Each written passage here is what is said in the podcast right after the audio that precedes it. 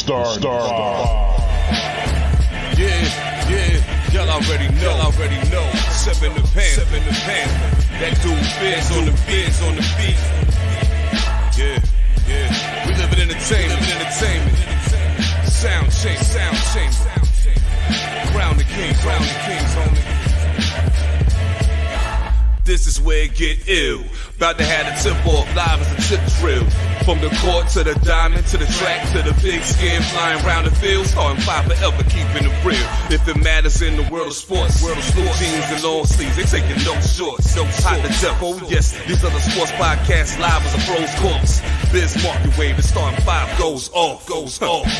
No matter who you cheer for, emotions out the window. They analyzing with clear thoughts, clear thoughts. They take it way deeper than the force ever, force ever. No longer got any use for the four letters. The latest news, score stats and the view from the sideline. Ain't no guideline, it's just the truth, just the truth. Yeah, no need to dig for a pardon line. It's always in season if people start five, start five. We going in on three, run the baseline, start five, get it. We got what you we got what you need. If it's sports news you see, we don't waste time. We talking cause we live it. We got what you we got what you need. We going in on three, run the baseline, start five, get it. We got what you we got what you need.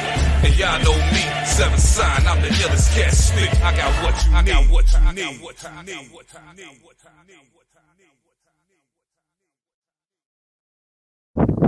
each and every week, as we always tell y'all, we got what y'all need.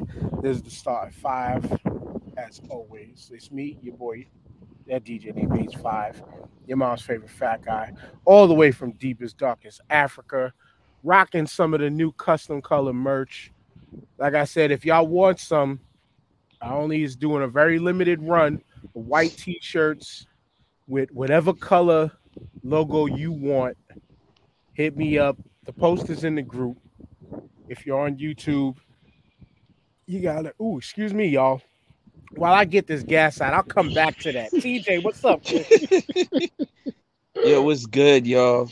Finally, finally, a lovely day. We cracked 65 degrees. Sun's out, guns out, baby. So it's that time of year. It's nice to wear a t-shirt outside. Feeling it.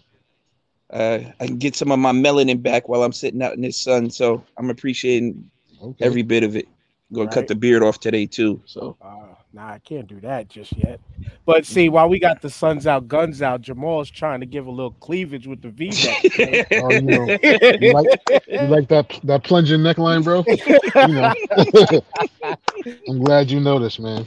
I got my my Walmart brand special on, you know, for the Husky mm-hmm. brothers, you know, hey, the husky section was, was fucking key back in the day, yo. bro. facts. So just happy to be out here. I should be doing some yard work today or some housework or something, but I ain't doing shit after this. I'm just Hey, chilling.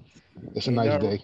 Ain't nothing wrong with that, yo. That's what I'm doing right now, man. Just it's just been a just chilling kind of week because as I reported last week, we we the whole house was fighting COVID, and I actually didn't beat COVID last week because when I called out of work Monday, I freaking I went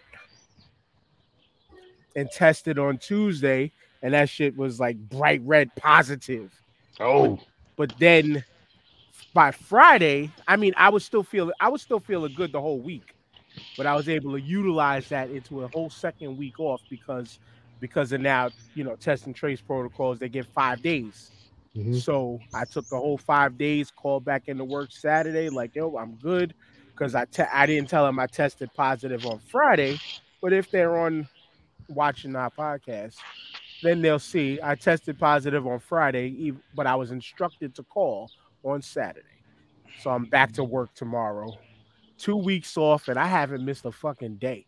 I haven't missed work at all. Like it's been a while to feel that. I, I don't know how if y'all ever feel that, but I, I've been I've been on some like yo fuck work type shit for like a little while, and these two weeks was good. I never miss a job ever. I never miss working. If I can find it, if I can master the way of making money while sitting on my ass, fam. They officially ended work from home at my job like two weeks ago, and I've been angry every day since, bro.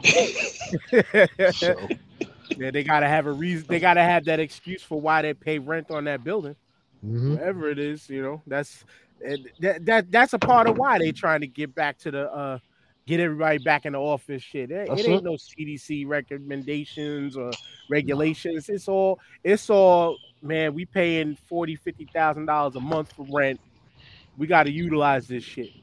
You know, and how many companies, yo, how many companies out there would freaking probably their, their, their bottom line would probably go up. If, if they would cut, you know, the the, the cost of property uh, rental. Cut the footprint. You ain't got to pay, uh, you know, utilities on top of it. You don't got to pay for insurance. None of that. Yeah. You don't, yeah, it all goes down. Yep, You yep. know, so That's a major part of overhead for corporations, actually. You know what I'm saying? So oh yeah, the insurance is is crazy. yeah. Word. Well, I don't work a job like that because my job, my job is to service y'all people in New York City and making sure y'all garbage gets off the street. Essentially, I mean that's the bottom line of sanitation is making sure your garbage gets off, off the street. But if only y'all would know from the outside, which I, I'm not giving up all of what we do, but there's so much that this job does that you would be surprised. You know what I'm saying? I think we fly planes too, just like that one going by.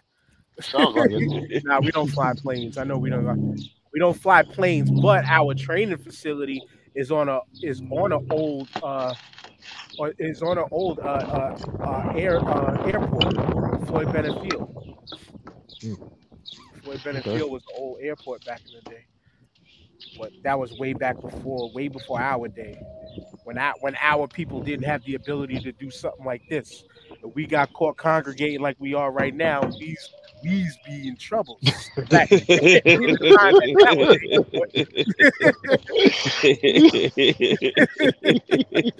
You know what I'm saying? But nonetheless, man, yo, let's just jump right into this shit, man. The NFL draft just wrapped up yesterday, and I like what my team did, but because of the power of numbers, there's two Giants fans here. Y'all gotta go first. Go ahead, Jamal. I'll let you start. All right, so Dan, I thought y'all pigeons had a spectacular draft, bro. Now I, I would give y'all an A. You know, real is real is just real. I'll give y'all an A for, for what y'all pulled off. I will also give an A to those bum ass Jets for their draft picks and what they pulled off. Finally, it seems like there's somebody in the building whose lights came on. Right. you know what I mean? Last but not, not least is I don't know if the bar has been lowered because we had Gettleman for so long, and then before Gettleman, Jerry Reese. But I'm giving them Giants an A for what they pulled. We got arguably the best tackle in the draft and the best pass rush in the draft. Two areas where we have suffered the last decade, decade plus. Um, and um, to pull off what they did by getting K, uh, Thibodeaux and how they did it shows that there's it's, it's good when you have a GM who knows how to use a computer. Who who'd who'd have thought, right? Um, Competency is is, yeah. is a privilege. um, pulling off um, the entire draft. I'm happy with the Giants. Just I mean, there's some areas I wish we would have gotten more in, but the Giants, our Giants, have been so fucking bad and deficient in every position. You can't possibly fill all that in one draft. So. Right. It Right. seems, and it seems like a bunch of teams tried to do that in some Yeah, way or another can't. this year. And like, and, and I was gonna say to you, TJ, like, offensive line. Like, I think this draft for y'all should have been heavier at the offensive line position. But y'all got three, and like Jamal said, probably the best offensive tackle that was coming out this year from Alabama. I'm not And- mad at that.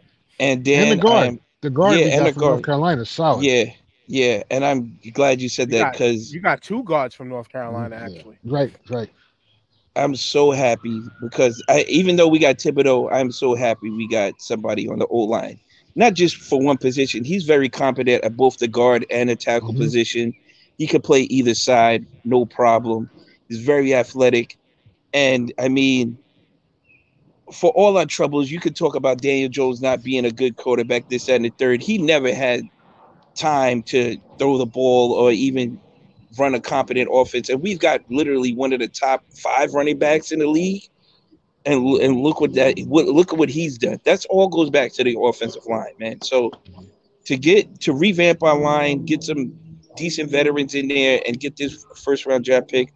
I'm super super excited. I'm happy. We got some depth. We were very thin on that line, so I'm I'm I'm really excited to see what the turnaround is going to be for this team.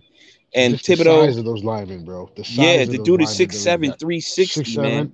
and Neal's the same dimensions, man. They got a wall. Is what they got a fucking wall. Jesus, we needed that. We The we one- so needed that. the one dynamic I do like about y'all picks at offensive line is the fact that you got two guards from North Carolina. So being teammates, which I'm sure Yes, have sir. started, which I'm sure have started together. Mhm. Chemistry on the offensive line for something It's gonna be that much that easier. peop- Yo, well, is there yeah something that people don't understand because it's not the sexy position. It's not the position that gets talked about on TV, which we're going to talk about that in a minute too. Positions and people talking on TV. Pause. But uh, but um, yeah, like the the chemistry on the offensive line is one of the most important things in football, in my opinion. Maybe the most impor- important thing because I mean, you all, all you have to have to do is point back to the Patriots. And, and and what they've done over the years and how offensive line chemistry works. Um, you you you could look at the the Ram. Well, not I can't say the Rams this past uh, Super Bowl season because they were.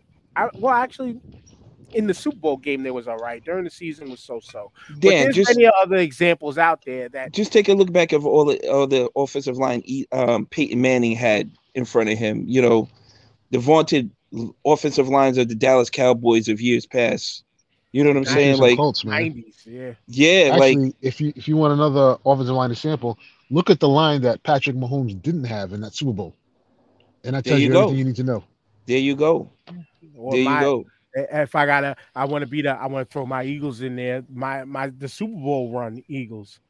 Mhm. It's just it's a matter of connecting. For some teams, it's a matter of connecting all the dots at the right time. But when it comes to offensive line chemistry, like for your sake, let's hope these two guys can start and have the great ability to be able to play and not get abused in the NFL level. Because again, two teammates, I that's this there's just a synchronicity that you can't you you you sometimes you can't coach. Or you can coach if you have the right pieces. Mhm. but but with, with time and reps together you can't duplicate that. And that's a, just the, the it's the uniqueness of you got two offensive linemen from the same school. That's just like a okay these two brains we know these two brains should be able to work together.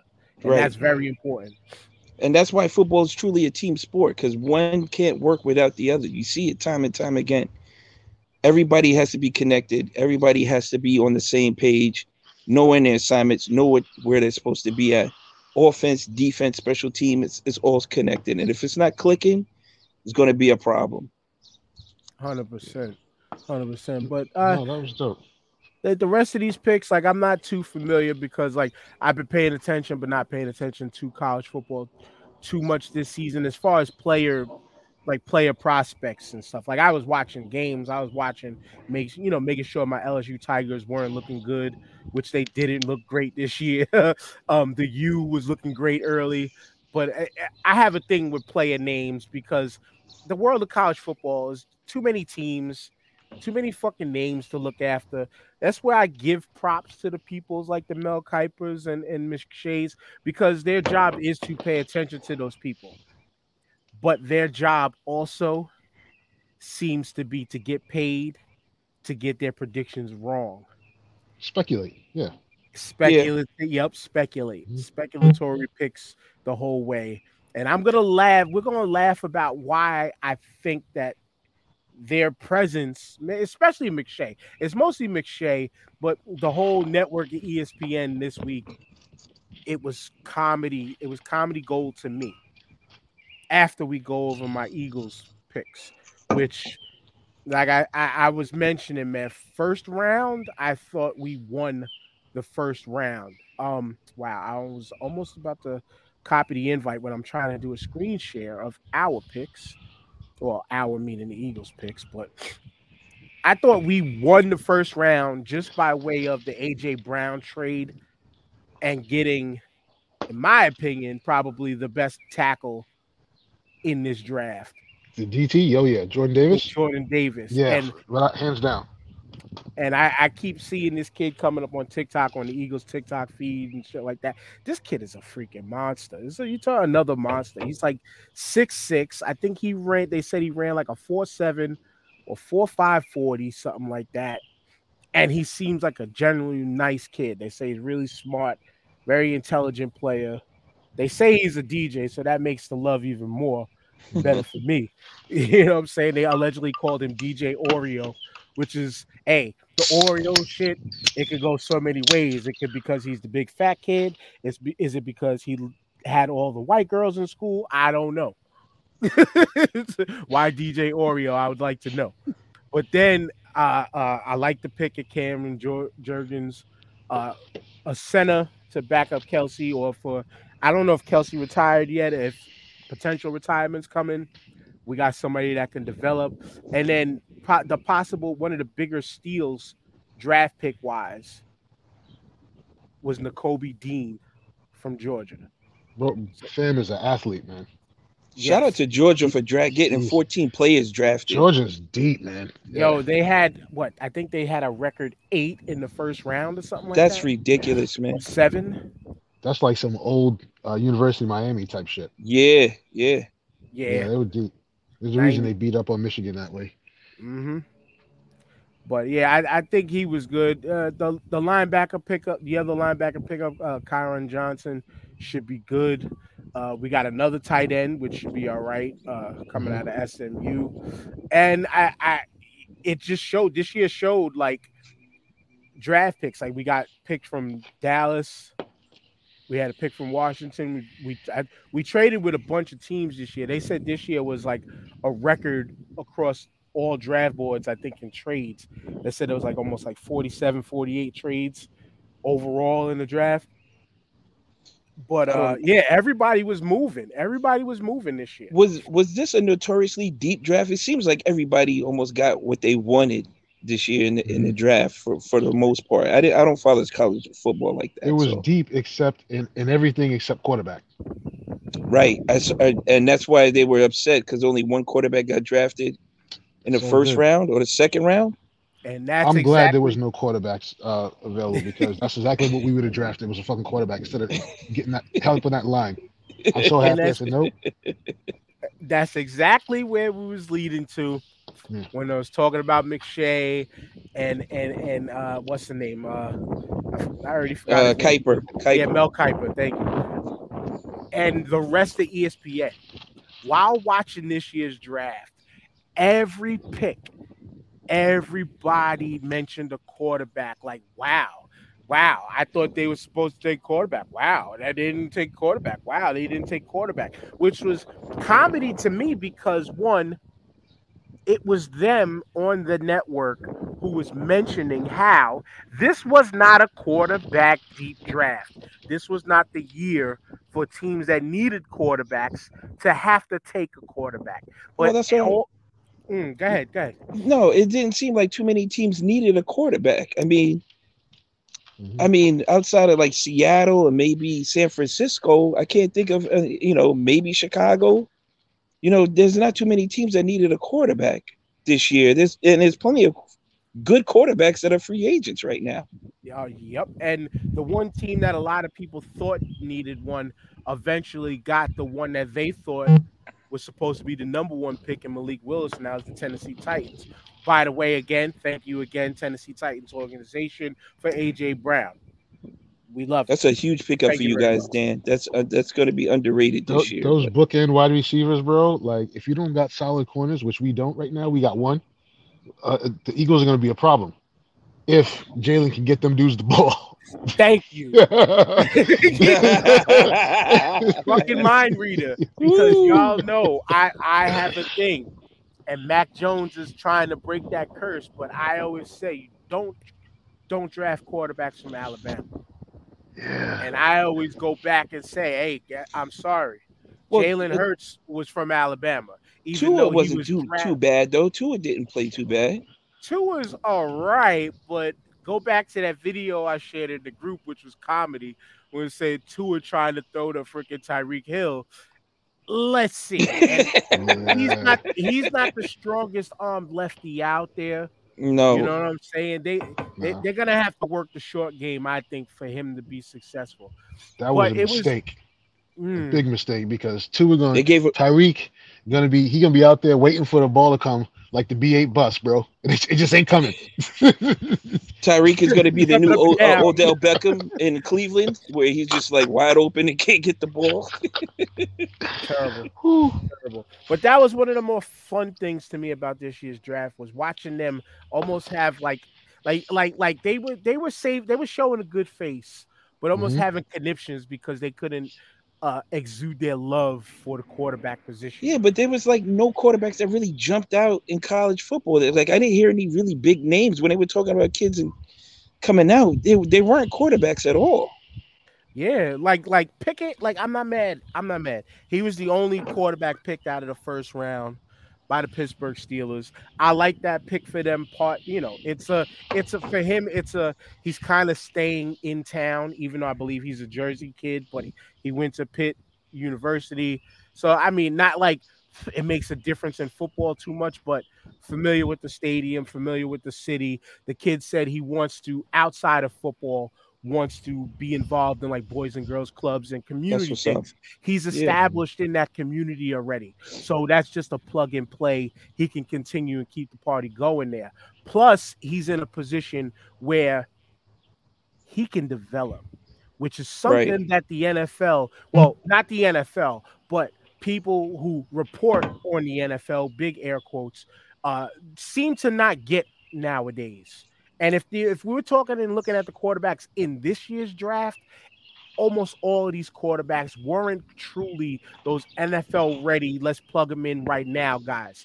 This was that class of like, like when when I look at like the Jameis Winston, Marcus Mariota draft, like that draft class too should have been the ones who were riding the bench behind somebody, learning Yeah, learning. And this class, that's why I mentioned Pickett first being the first pick in the fir- first quarterback pick and the only one in the first round. He has the opportunity to sit back and uh, learn an NFL system before seeing a live game day uh, field. Well, and that's some, that's something in my opinion that is has been lacking. That's why it like you know everybody went aaron Rodgers was one of the biggest ones how much longer can he sit behind uh uh uh, uh Brett Favre? Why do you draft a quarterback so high if you're not going to play him now? Blah blah blah blah blah. Sometimes you draft high for future potential, and you don't waste that potential right away Yeah. and that's that's where it's it's the problem with the microwave culture mentality. you see what happened to Derek Carr in Houston. A hundred percent. But Houston was also a new organization at that time too, so you kind of you that that's one of those trial by fire moments. Fire it was. Oh, Fire Yeah. it was, bro. they've, Dan, real they've- quick, Yeah, go ahead, Jamal. Go ahead. No, it seems seems like you know a lot of teams are waking up. Not that they overvalue a quarterback, but you should probably get your quarterback last because if you can't protect him, it don't matter. Then why are It's you drafting shown him? Right. in that you just need an above average, serviceable quarterback to win a Super Bowl. That's all you need. The greatest Trent quarterback we've ever seen is Aaron Rodgers. How many chips he got? Damn. One. All the stuff, all the video game shit Pat Mahomes can do. How many chips does he have? One. Play But- Ghostface one right now. difference is different. Difference with Pat though is is he's been there again. He was there again. He And- because that offense. Yes. That offense is always going to be lethal. You can Yes. Andy Reid. Andy Reid can take 11 fat kids off the playground and still be the highest scoring team in the league, bro. That's just what he does. You know Uh, what I as mean? as as he as he was the fat kid who was the punk ass kid right? bro. He's just a whisperer of quarterbacks and offense. I'll, I, you can't take that from him. But um, Facts. build them So- trenches up in them lines, and then then you get your quarterback. And And that's before you ask the question, TJ. That's I'm glad. See, it's I- I'm glad I got minds that understand. Like I preach all the fucking time. It don't matter who you have at quarterback. To me, the most important position on any offensive line is the I mean on any It football is the team, offensive line. It's the offensive line. Now, It's the offensive me, line, unless I- it's JaMarcus Russell behind the center. now, now to me, I will say, well, that's when you have an offensive lineman at quarterback, hefty lefty also. But uh, but but to me, like I said, I I look at the most important is from center out, center out, because and uh, the reason why I say it, if you want to call bias or not, you can call bias because I played the position, but somebody's got to get the ball to the quarterback. hmm No, it is. Center's a tough position, man. Um, it's a very, very disciplined position. You got to be fast, you got to be smart, and you got to be strong as fuck. yeah, And in And- most cases, you're the most intelligent player on the field. Right. The Um, Tony you said Dan Dan Marino stop it. I've I've I've I don't I don't remember in what context and why this came up, Tony. So if you don't man uh make a he said make a line calls calls to what does that well, mean? What is well, that? Dan Marino never had an offensive line that could run the ball. So I mean, I don't, I don't know. I mean, I watched a lot of Dan Marino when I was growing up, being an old head here. One of but, my um, never had a good running back. time. They ne- Yeah. they never had a good running back, but they never had an offensive line that could run the ball anyway. So I mean, it Or was defense. Yeah. it was air it out, and you know, hopefully Dan Marino could get the ball at the end and score. So Oh yeah, That's yeah. essentially the, the career that uh, Aaron Rodgers is having. Except he got at least he got one. yeah, this this is this is what he was saying. Centers make offensive line calls. Absolutely, if you have the right and smart and intelligent center. right, To be honest with you, you can have a guard as the captain of the offensive line or the tackle.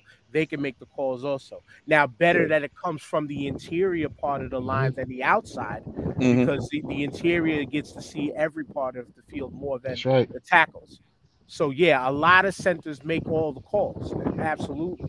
You know what I'm yeah. saying? You, I mean, you can see centers when they right before they snap the ball, they're looking all over the place. They're looking for linebackers stepping up, safeties Recognizing the creeping up to the line. Yeah, yeah. that's right. they're looking for every some type of shift or something. They're calling it out right before the quarterback goes under center to to make the adjustment. So I mean, Just it's a very very centers, important man, position. Are just uh, underrated of how uh, of how Very. important. Um, look at Dermontti Dawson, man. The way I, I love the way that dude played the game, man. Mm. Um, Kevin Mawae. Kevin Mawae, Kevin Mawae, another good one. Yes. Mhm. but you know that's a yeah, you couldn't pay me to play center, fam. Sorry. it's it's it's it's it's easy tough and job. hard at the same time because your your your main first your main job is to get the ball to the quarterback, and Mm-hmm. so much can go wrong from that. And I've been there, I've Mm-hmm. been there, many a snaps overheads, and I'm talking like I, I mean I played in pads, but when I first started playing was in in a rough touch league, and you're talking in this rough touch league because it's pretty much an all passing league. You know what I'm saying? It's you, you're snapping with the quarterback at a 10 yard, almost 10, 7 to 10 yard drop behind you. And I was act pretty accurate at that 7 to 10 yards, but also many of shots have gone overhead. And you're you're worried about that plus somebody coming at you. Mhm. That, well, not just two people coming at you. You know what I'm saying? They're shooting the gaps and stuff like that. Shooting the Depending, yeah, yeah. depending on how you're lined up, how everybody's lined up. Yeah, yeah, and you gotta you gotta read blitzes, try to read blitzes. Re- You make sure and everybody remembers whatever happens on the outside can happen. Right. You're supposed to. It's always inside first. It's Yeah. always inside first. So difficult. Recognizing stunts. Yeah, Cra- yeah, man. Delayed blitzes, all of that, man. I mean, Yeah. it's, it's it ain't easy. It ain't easy. the offensive line is not an easy place to play. But it, it see it is easy in some ways if you know what the fuck you're doing. But Well, it's, it's not easier easy. It's You easy gotta if have you the have skill set to go with it, though. th- yes. Yeah, Yeah, And it's Yeah. easy if you got four guys on the line with you that know what they're doing as well. You know what I'm saying? Like and it's people tough can because make- people. Do, yeah, that's easy. I'm people sorry, can make brother. your life yeah, people can make your life easier if you got the guys on either side of you who are in sync and be like, Hey, I got you. You know what I'm saying? like I got you on this stunt. Tony, who is a Dolphins saying the Dolphins Dolphins fan says he said the Dolphins ruined Jake Long by playing him out of scheme, but he was a beast. Absolutely. Yeah, that's that's 100. But now, TJ, with the question, do you remember? My quick question was, I mean, after Atlanta traded or let Matt Ryan go, who's the quarterback for them now? that I don't know. We'd have to look that up real quick. Oh snap! Um, where did Baker Mayfield land? He didn't land yet. Oh, he's still out. He's still out in no man's land. He's still working Fridays in Cleveland. Okay. Okay. The uh the Falcons actually drafted the kid from Cincinnati, Desmond Ridder, which he's he's a cat who they say might be able to be plug and play, but he he's going to be uh yeah, he he's gonna go through it in the A. He's gonna go Mhm. through it in all, the A. all you fantasy And- football heads, uh, don't draft good, uh. Pitts too early this year because he, he might not get the ball like you Yeah. think he is. and he said Marcus Mariota is currently in Atlanta. That's it. And That's it. Okay, okay. So yeah, you, get, you- you get a lot of as you- chances too. as you well, but again, hey, because he was a serviceable backup. Yeah. if, at, at best that's what he developed to be because they saw him to be this all possible all-world guy He wasn't that bad his first few years in Tennessee, though. He wasn't awful. he wasn't but the rest of the tennessee team was trash compared to mm-hmm. Yeah, and, and and like we said it's a complete it's a complete team game right. and and when you don't have a complete team like they did like they you're not going to do. Plus again it's the the media pressure fan pressure of being those high top draft picks where people automatically assume you're supposed to come out and just be all guns blazing right out the freaking gate. And that mm. is not how football works. Not everybody has that right away potential you know what i'm the speed Like, of the game is much different in the NFL compared to college, man. And It- you're facing the best of the best in the NFL. You know what I'm saying? Like the right it, the, the level of competition goes up dramatically from the the teams you played in college. You're not playing against, you know, five all stars or ten all stars every week in college. You you might be getting, you know, second or, or third best players on a on an NFL team during Like the, during the season. I was trying to think of a comparison to match exactly what you said. Clicked in my head. Go back and let's check out Tim Tebow. Arguably top three college football player of all time. Arguably.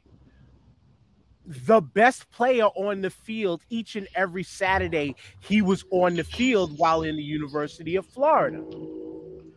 Brought his ass to the NFL. That dude should have been a second or third stringer in the NFL but he got his chances. Why? Because he was, in my opinion, top one of the top three college football players of all time. So you would assume that that translates. Nah, Also, also, Dan, it's the team that drafts you. You're not running that offense that you ran in college, so you might not be the fit for the offensive Mhm. coordinator or for the for the scheme that that team is running. And if you have to learn something all new all over again, then you're you're back to square one. true, but that's the where game is different. yeah. Mhm. Go The athletes are the, the quality of athletes are different. Um, taking it back to the offensive line, you know, once you get to the pros, now you're dealing with the guy guys who are 30, 40 pounds heavier than they were than you used to, and running, you know, under five forties. You know what I mean? But and, and and also smarter Yes, and more much experience. stronger. Yeah, Yeah, and yes the experience like like it's like experience it's like trying to go to the court in the summertime and you see the old man on the court and you think you got him but that old man is scraping every young cat that confronts him Mhm. experience time in the game them little tips and tricks that you don't know that you That's don't learn as a kid because hey you could get away with just being the best athlete Mhm. it, it'll only get you but so far. I always use this example when I explain, you know, the importance of offensive line. One, because it's very controversial. I always bring up Eli Manning and the Giants and how they got those two chips. Now, when people they say, "Oh, Eli got it because of the defense," no, it wasn't because of the defense, fan. Y- y- Yeah, yeah, I will push back on that. I'm with yes. you with Jamal. I'm with you. listen, listen. Speak, speak, he- brother. He- that first chip, he went in with the 17th ranked defense, and then the second chip, there was like 23rd. Okay, but what was the commonality of both those teams? Strong that offensive lines. line was the same. Now, if you go back and look at the, that tape, so uh, What Eli Manning holds the record is the most yards thrown in, in one postseason. He was fucking lights out in, in, in the postseason. But if you look at the tape, Eli Manning, when they when, when they hiked the ball, he could have went to the sideline, changed his shoes, changed his socks, got taped up, came back, right, ate a sandwich, and then make the throw. well, see, all right, again, again, my my pushback, my pushback on on your Giants teams, those two Super Bowl teams from Eli Manning, was also, it literally was just a matter of you got hot at the right time. The old line No, no, did, brother. The old line Everybody, did. did, no, But Everybody did too. Yes. no, It no, hold on. Everybody did Yeah. because let's remember the. I think the first one with Eli, y'all went in as the bottom seed. It We was He was did. ten and six. six Yeah. to eight seed. And Eli Yeah. for that year holds the most comeback fourth quarter comebacks in the in the playoff in, and in the regular- play in playoffs, in yeah. the playoffs Yeah. and regular season. So I mean, as much as the how vaunted the defense was, he had to come back. So the defense had to give up something. You understand what I'm saying? Yep. Like You're totally right, but when when, when when y'all hit the promised land of the Super Bowl, it was said defense that dominated, with the Yes. exception of Plaxico and the helmet catch of David Tyree. That was also forget- the difference. As people you forget, that Brandon Plaxico Jacobs fucking was, running. Yes, and, and Brandon Yes. Jacobs was running over He's people. running bro. wild. It, it was the line, but it, it's t- it's hard to look at that tape now and just to see the last ten years because you saw, like I said, you saw Eli, you know, talking to his mother on the phone after the ball was snapped for a while, you know, having all that time, and then throwing the ball to him running for his life the last ten years of his career. Jamal, You know, perfect and that was the example. Sports Illustrated did a cover on the Giants' offensive line.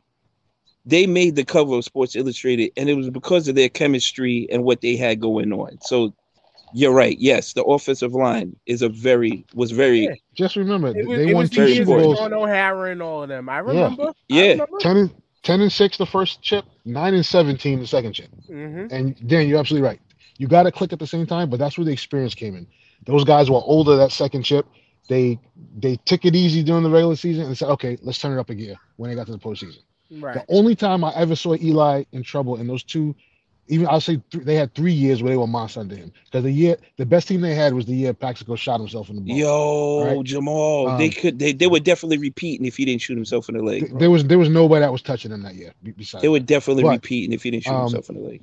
that that's second year that the um the only time I ever saw the, the Giants offensive line in trouble that offensive line was against San Francisco in that NFC Championship. what a classic game Right. that was. Yeah. So, but again, I'm just I bring this up just to say just to say you know your how how good uh your your offensive line sets the tone for your team because if you got a good O line, you keep your defense off the field, you beat up on other team's offense, you can run your plays. Ask Yeah, Tom so- Brady. Right. Ask And- Tom Brady. A good offensive line can make a, a mediocre defense look good because they're always fresh. And And okay, you mentioned you mentioned freaking Brandon Jacobs. I just want to do some revisionist history on uh, Mr. Twinkle Toes because once he hit, because once that man, that man, he did his he his career. He did him in himself because i i instead of just being straight north south, head down, go straight through That wasn't power. Mm-hmm. runner like he like what what he was. Yeah, he thought he was somebody else Tiptoe. and tried to try to be the guy to break and cut outside out. It wasn't working for them. And I, I again, I'm not a Giants fan. I grew a hate to the Giants only because of personal reasons, but I don't hate the Giants really. I really don't. I grew up in the house of a Giants fan, my father. You know what I'm saying? Even though he didn't do right by us because I was a Philadelphia Eagles fan, my brother's a Jets fan, and then my sister, Oh. my sister, my sister adopted the Ravens because at the time she loved the color purple, and and they won Super Bowls in her youth. So Yeah. there, eh, there's Ugh. not much more that needs to be said behind that. talk about But- animosity in the house. Nah, bro. there was no. There was no I grew up in a. Jets house, man. A Jets house, bro. you know what I'm saying? But to, to have watched Brandon Jacobs in them times, and then again, you have to. There's Brandon Jacobs, and and then there was Jennings too. That two headed monster y'all had then. It was it was balance. It was Yeah, balance that was Bradshaw, hard to yeah. stop. yeah, Bradshaw. Bradshaw, too, yeah. Bradshaw Jennings, and that first one we had Bradshaw, Bradshaw Jennings, and Derrick Ward. And Yes, the funny Derrick shit is is that uh, uh, Jacobs was the fastest out of all the running backs. Yeah, in the open field. Yeah. In the open Once he- field. If he turned the corner, he was gone. You know? after he broke a tackle. Yeah. Yeah. I mean, he he was a had- freight train. Nobody was bringing that man down when he got ahead of steam, bro. if I you mean, got him early, you got him down. If you got him early, you got him down. too. Very Yeah. easily. Because he he didn't. Dan's right. He didn't run a, a strict north to south. right? Um, where he got you is in the open field. Then he was like, okay, I'm not going to dodge you. Now I'm going to bulldoze you. Now I'm going to truck you. Um, yeah, but coming around, coming to the line, he was. do- That used, that used to drive me crazy. You know, Yeah. he, he relied more on his speed. Uh, Funny, Bradshaw never saw a person he didn't want to make contact with. He was the smallest one out of all of them. I'm like, yo, but you got the hole was right open. What are you doing? Yeah. So, And it's a, you know what? Like, I mean, let's let's just talk about this real quick because I, I I have it in my head. The history of Giants running backs have always been like roller coasters, like this, this, yes, this, this, this, this. Rodney Like- Hampton. Like, like when because it what made me just I, I thought Tiki Barber in my head, Mm, and Tiki Barber should have been better than what he was. after he got his fumbling situation down, he was a very good running back. Absolutely, because he turned he turned how he uh I, and I got a football right here. So podcast listeners, you can't see this, but after he turned holding the ball, however he was holding it, to this and hooking Yeah. it, and, and once he started Tucking running it, up yeah, tight that high tuck. like this, yeah, he he it ended everything. All, Yep. all fumbles, most fumbles with Tiki Barber was done.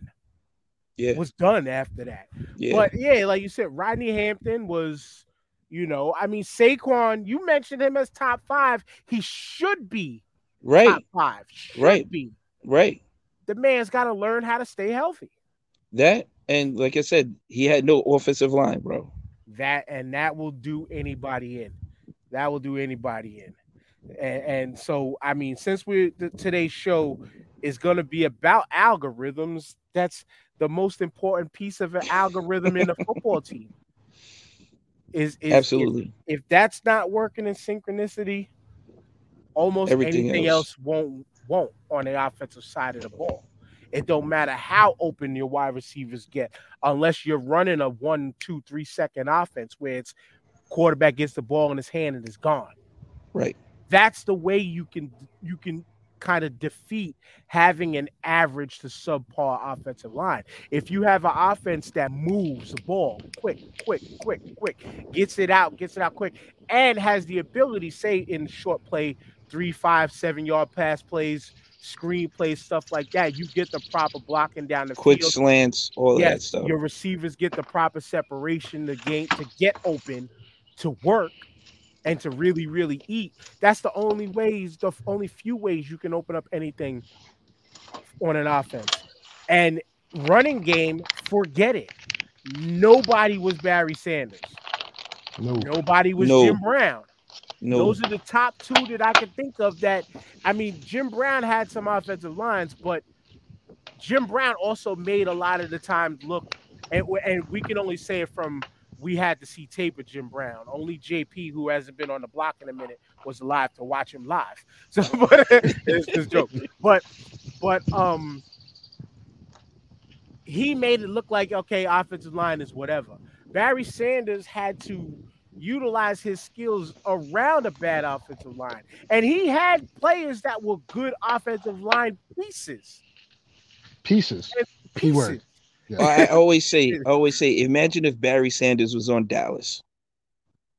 I think we all said that, and I would have been. I, I it would have pained. They would have me had because- nine rings, bro. It would have Right. pained me because I wouldn't have been a Barry Sanders fan because he was a Dallas, and Barry Sanders is my all-time favorite at running back. At running back. So I was a Lions sympathizer. I was a Lions sympathizer. You know what I'm saying? I always right. wanted to see the Lions be good because of Barry Sanders. Right. You're right, Dan. They had good wide receivers. They had Herman Moore. They had um I forgot the other kid's name. They had they had good pieces, but like to put it all together. Even when um Megatron was there, they they've always had good pieces. They just couldn't put it to all together. Right, Yeah. but yeah, and it would be like it was him, Matt Stafford, no offensive line, average level running back, nobody to take pressure off of Megatron, or when they did have somebody to take pressure off of Megatron just a little bit, Matt Stafford was seeing the turf, but unfortunately throwing picks because he didn't have time. And to think, Matt Stafford had re- insane numbers as a, De- Detroit Lion, but when you have when you look over the whole scope of everything, a lot of those numbers were quote unquote garbage time numbers. That's what, like, just like y'all quarterback of Eli Manning, Right. keep it real. A lot of his big numbers and why his stats look so inflated because it was garbage time. Come try to come back in a game number. But but then your point exactly. Look what Stafford did on the Rams when he when he had a line and he had weapons. He didn't even have to be that good on the Rams because he didn't play at lights out with the Rams. Though, if you look at it, But he Yeah, still but he- played excellent. they- He didn't have to, everything. Jamal. Yeah, didn't they didn't. They had everything else in place. Yeah, Right. the whole thing. He- Right. He So, could, but he didn't But- have to. and and Cooper Kupp putting in work when the ball was in his hand. Yes. Game changer. Game Yes. changer. It was a huge game changer. You know what I'm saying? So I mean, all in all, we spoke to just y'all co-signed with me, offensive line. Most important position on the field, and that- that's what I want these real TV analysts to really, really understand and look at. Like, and they should know this, especially when they have offensive linemen on their per- TV. Dan, they know things like that. They know They that, know but they, this shit. they got to go where the money's at, bro. That's yeah, it's literally, it's It's all literally about it. hyperbole, man. you know what I'm saying? Exactly. Well said. It's it. Somebody posted a meme in one of the groups. It's hilarious. Of that their worst nightmare is when one of the draft picks has a stable home with a mother and a father.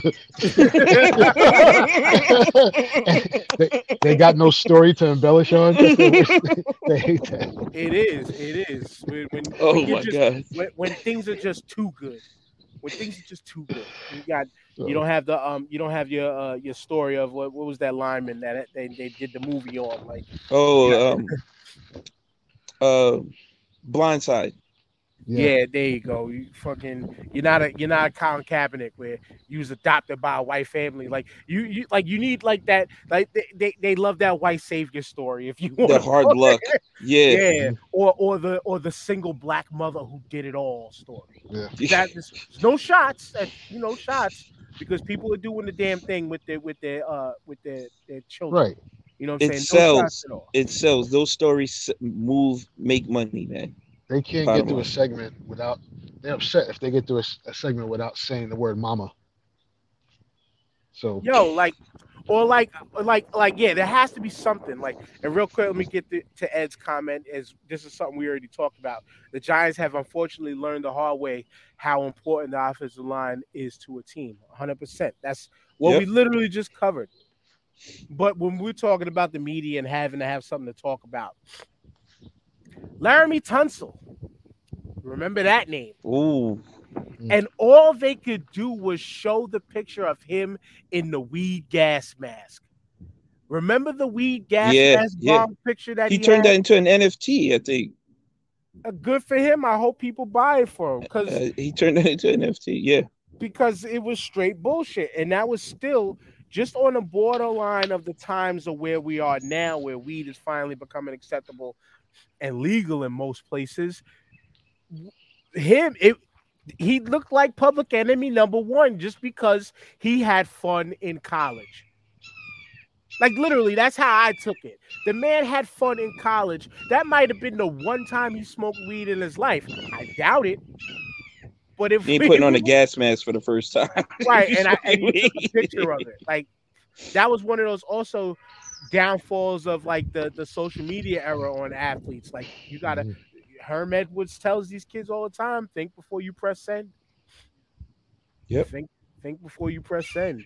You know, um, what was the there was another player a few years back. I forgot his name, but it came up in my Facebook stories. I mean, my Facebook history. Um, where there was a player who, like, their mother was arrested for some shit, and and was like, a, or their mother was like a hooker in the streets, something like that, and like they were trying to use like this kid came up out of nowhere, but and like like like he's a success story for getting drafted. I forget the player's name, my, so my apologies. But they was utilizing his the first thing they said was this athlete of a former prostitute, drug addict mother, like, like way to ruin, like way to ruin a guy's moment, bringing up some negative shit that got nothing to do with nothing on the field. I hate to bring Yep. it back to old shit, but it goes back to just how the media likes to portray us, and and folks when There it is. like I don't know anything to try and just sensationalize a story. Yeah, I, I want to see the story where it's the white kid whose mother was a crack addict and his father was wasn't around, and he got drafted. I want to see that story. word. I want to. I want to see the Eminem Eight Mile story. His mom was Yeah. in the. Tra- I came up in the trailer parks of of, of Yeah, South Mississippi. Where all I did was say nigga and hunt wild animals. them stories exist now. They just don't want to tell them. Oh yeah, they don't. But then who was the kid? The kid that got drafted out of Arkansas. They sure as fuck was talking about how he loved to to, to go wild boar hunting. And oh, I don't know if the teams are gonna like that because that's one of his favorite extracurricular activities to do. Like, I'm sure the kid is gonna not be dumb enough to go out boar hunting during a season. You know, But- and and mm, Even still, is there something? What's wrong with that though? If that's how you came up, exactly. Yeah, Now, He's not now, riding. He's not riding a motorcycle with no helmet. You know what I'm saying? Right, right. Now, now to transition a little bit, that doesn't mean you are DeMar DeRozan and you go back to the hood each and every off season and start cripping again and gangbanging again. like, like, nah, you don't do that. You don't do that. Like, eventually, we we's got to do better, people. And and I'm sure. I mean, it's it, you know what it is is is some of these kids. It's when these millions finally touch their hands. That is a life changer for many. Mhm. For very very few, it's a life ruiner. That's why there's a movie called Broke. Yes. That's why Yeah. there's a movie called Broke, which I'm gonna throw to y'all before we we're, we're we're gonna transition to NBA now. That's why I hit the DeMar DeRozan crossover in the conversation. But something I want to do with us that might be a potential maybe content for we reactivate the Patreon to see if we could get some of our fans to start donating to us monthly to help support our cause. But maybe we, we could do a, a 30 for 30 series review. I Oh, like yeah. that. It's something that's an idea that I've always had that I wanted to do that I didn't I I, I with good intentions and good feelings and thoughts, I didn't think would have been able to be pulled off in the past. But I, I think I think we might be able to do something like that. So we'll talk Absolutely. about that. yeah. We'll talk what, about dope. that. We'll talk about that in the future, and then other sports movies and stuff too. You know, because I I, I want to do a I wa- one of these episodes we're gonna do a top five sports movies. Because I'm I'm gonna just say personally to me right out the gate, I can tell y'all right now, number one to me, especially when it comes to the world of football and football movies, to me the number one football movie is any given Sunday Hands down. in my book. Hands yeah. down. in Hands my book. Down. And the only reason, I, I not the only reason, but one of the great main reasons is because, unlike the show, the um, damn Playmakers on ESPN, which was a phenomenal show that ESPN and the, no, the NFL had stopped because it told the truth. Got too A real. A little bit too. It got, Got too too real. real. Too close. Yeah. Though any given Sunday was literally playmakers, but in movie format, in a three-hour movie format, and that shit told this almost the same truth. That Lawrence Taylor speech. Ooh. Ooh. Mm, The, the, the, the, dy- the dynamics between the old running back and new running back. Dennis Quaid, the old quarterback.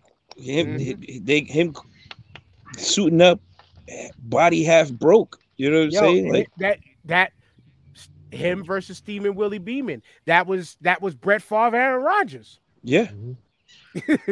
That was Brett Favre, Aaron Rodgers, or um, I forgot the other actor's name. Thinking about playmakers with uh, with uh, Omar Gooding Jr. Yeah. He was the new the, the the new hot shot running back coming in to take over on the team. And the Asian veteran didn't want to give it up because he wasn't done, but he knew he needed to retire. That's what they showed on Playmakers. Like the dynamics and shit that they showed about the pro game was just too real, or in that era, you could say too hot for TV, like the tapes were back in the day. They could bring that back. They could bring that back. No, Probably, mm-hmm. brilliant, brilliant sports movies and sports shows. Yeah. Now from I a don't know. filmmaker perspective, it's hard to beat Rocky as the best sports movie of all time. But just Rock, just from Rocky one. Rocky One, yeah, I'll give you Rocky one because the that's, black it's hard to man beat won. that. it's, it's because the black man won at the end. Um, Apollo Creed. how much he made it for, and then how much that movie earned. You know, Yeah, and- still Yeah. earning. whatever. That's a ridiculous. That that's a perfect independent movie. Like we know it as a franchise now, but that's that's an that's an original indie film. That's what an indie film is. But um, we'll any given Sunday was ridiculous. hmm We'll do that on a future episode. Maybe next Cool, week. cool. We'll, we'll think about that, or maybe the lead in the NFL season. Well, no, because we're talking all sports movies, not just football, not just football. But Mhm. it's on the basketball in these NBA playoffs, man. Um, well, every season is now. Com- I mean, every first round game is now complete.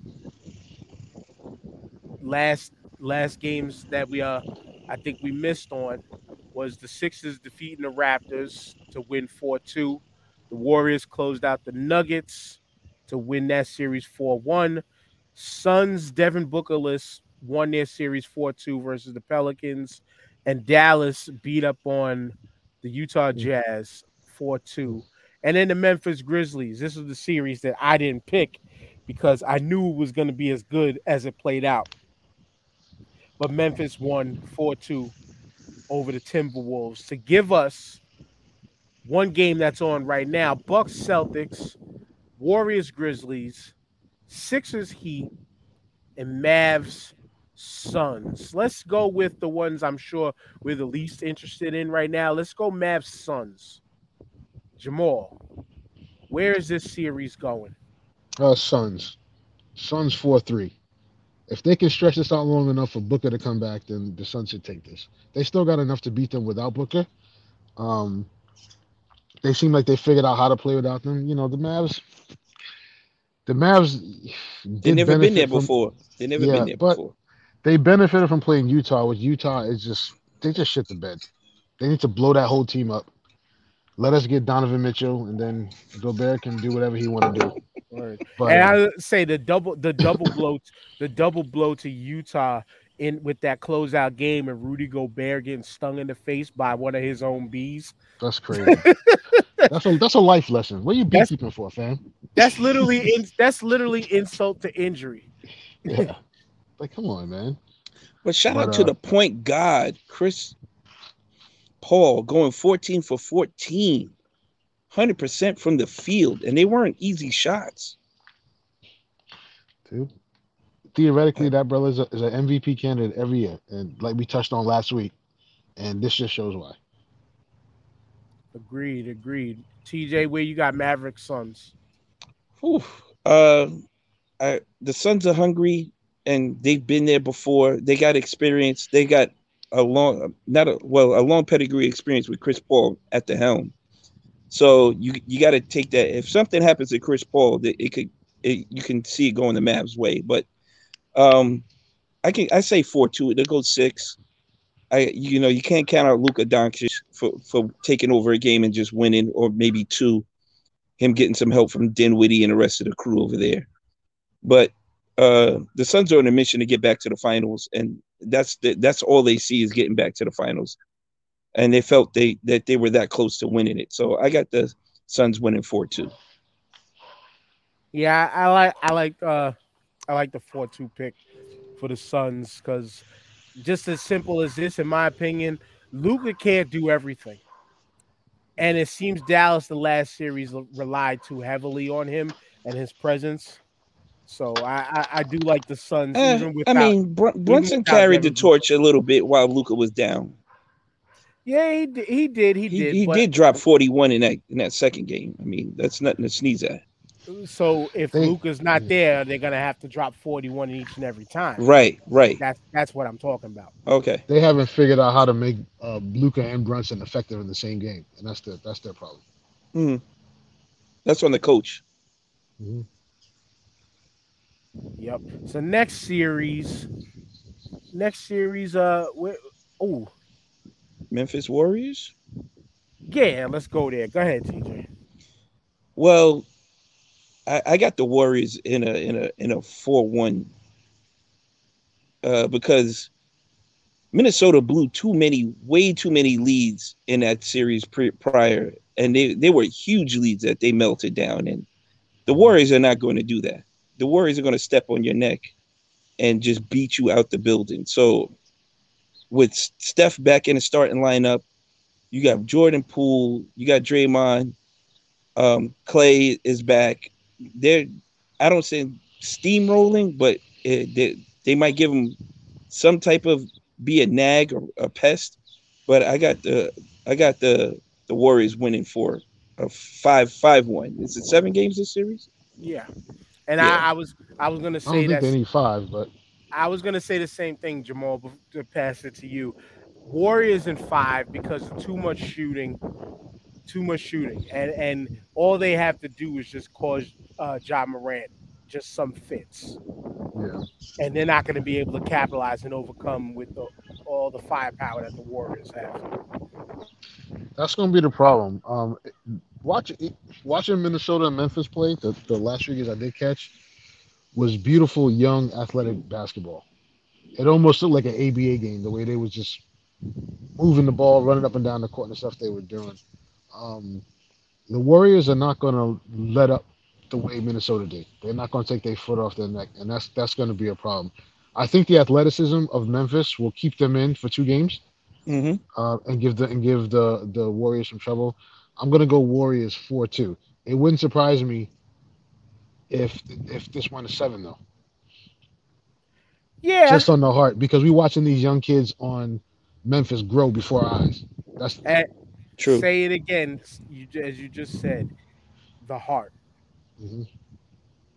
just to say it again, it's that heart that that Memphis Grizzlies team has. That like, yeah, it, it you know, ha- having heart the way that these kids are playing is that's it's that that's that shit you can't teach. That's What's shit you greater? can't- What's greater? Is it heart or will? Which is greater, the will to win or the heart? I would say the heart because when when you have the quote unquote heart to win, you're almost unstoppable. The will you gotta be the killed. will, yeah, the will can be killed once you punch somebody in the heart. Hmm. I mean, the heart. If your heart stops, obviously the heart. If the heart stops, then everything else is gone too. Right. But if you go, if you go in with more heart, you're going in with the will to win. Mhm. So the heart, just like in in our bodies and our physical makeup, the heart has to lead the way. The heart gives you the willpower, is what you're saying. I get it. Yep. I get it. But that's my answer. I don't know about you, what you're saying. no, I, I I co-sign that. Yeah, I'm I'm agreeing with you. I think heart heart is a heart heart can overcome lack of skill, heart can overcome lack of will, heart can overcome a lot of things, man. If you if you're going up against somebody that you have to kill them to beat them, how do you compete against that? Yeah. Mm. yeah. Mm. Yeah. And and some people have some people, some teams have the ability of Kano in Mortal Kombat to reach in and rip it out. And you have to be willing to be that one fourth cyborg in the face killer to want to do that to somebody. Mhm. And that's what I think, unfortunately, for that series, that's what I think the Warriors team is gonna end up being. They're gonna rip the they're gonna rip the heart right out of them young kids. But Yeah. not not enough to to not enough to to to, to make them a shit team going into next season. You think? but You, just you think? enough It, to rattle them to be like, all right, we have to regroup or and retreat like Cobra. And Do then you come think it- back. do you think if they if they blow out Memphis the first two games early, that's it.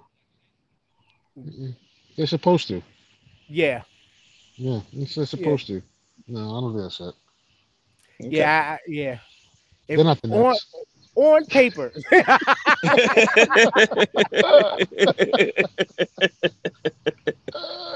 they're not the Nets. My bad, Nets fans. I just had to take that shot. My bad. They're not the Nets. They're not the Lakers. They're not our Knicks. They at least made it. but uh next I'm just up, proud of the Knicks that Yeah. even though we didn't make the playoffs, we won the same amount of playoff games as the Nets. So I'm gonna plug my Knicks right now. yes, yes, yes. They get the try hard award. zero. I think they get the Bart Simpson gift. The, the at least you tried. throw, Yeah. the, throw the cake in the garbage. Yeah. They next- intended to win, but next up, next up, we'll go with this one because the best series is the game that's being played right now. But next up is the second round Sixers, and unfortunately, with the orbital bone injury that Hmm. Joel Embiid suffered, it's night night for the Philadelphia 76ers as predicted each and every year. Go ahead, Jamal, because I see your face. Go ahead, have at it. Second round Sixers, as we call it, each and every year. okay.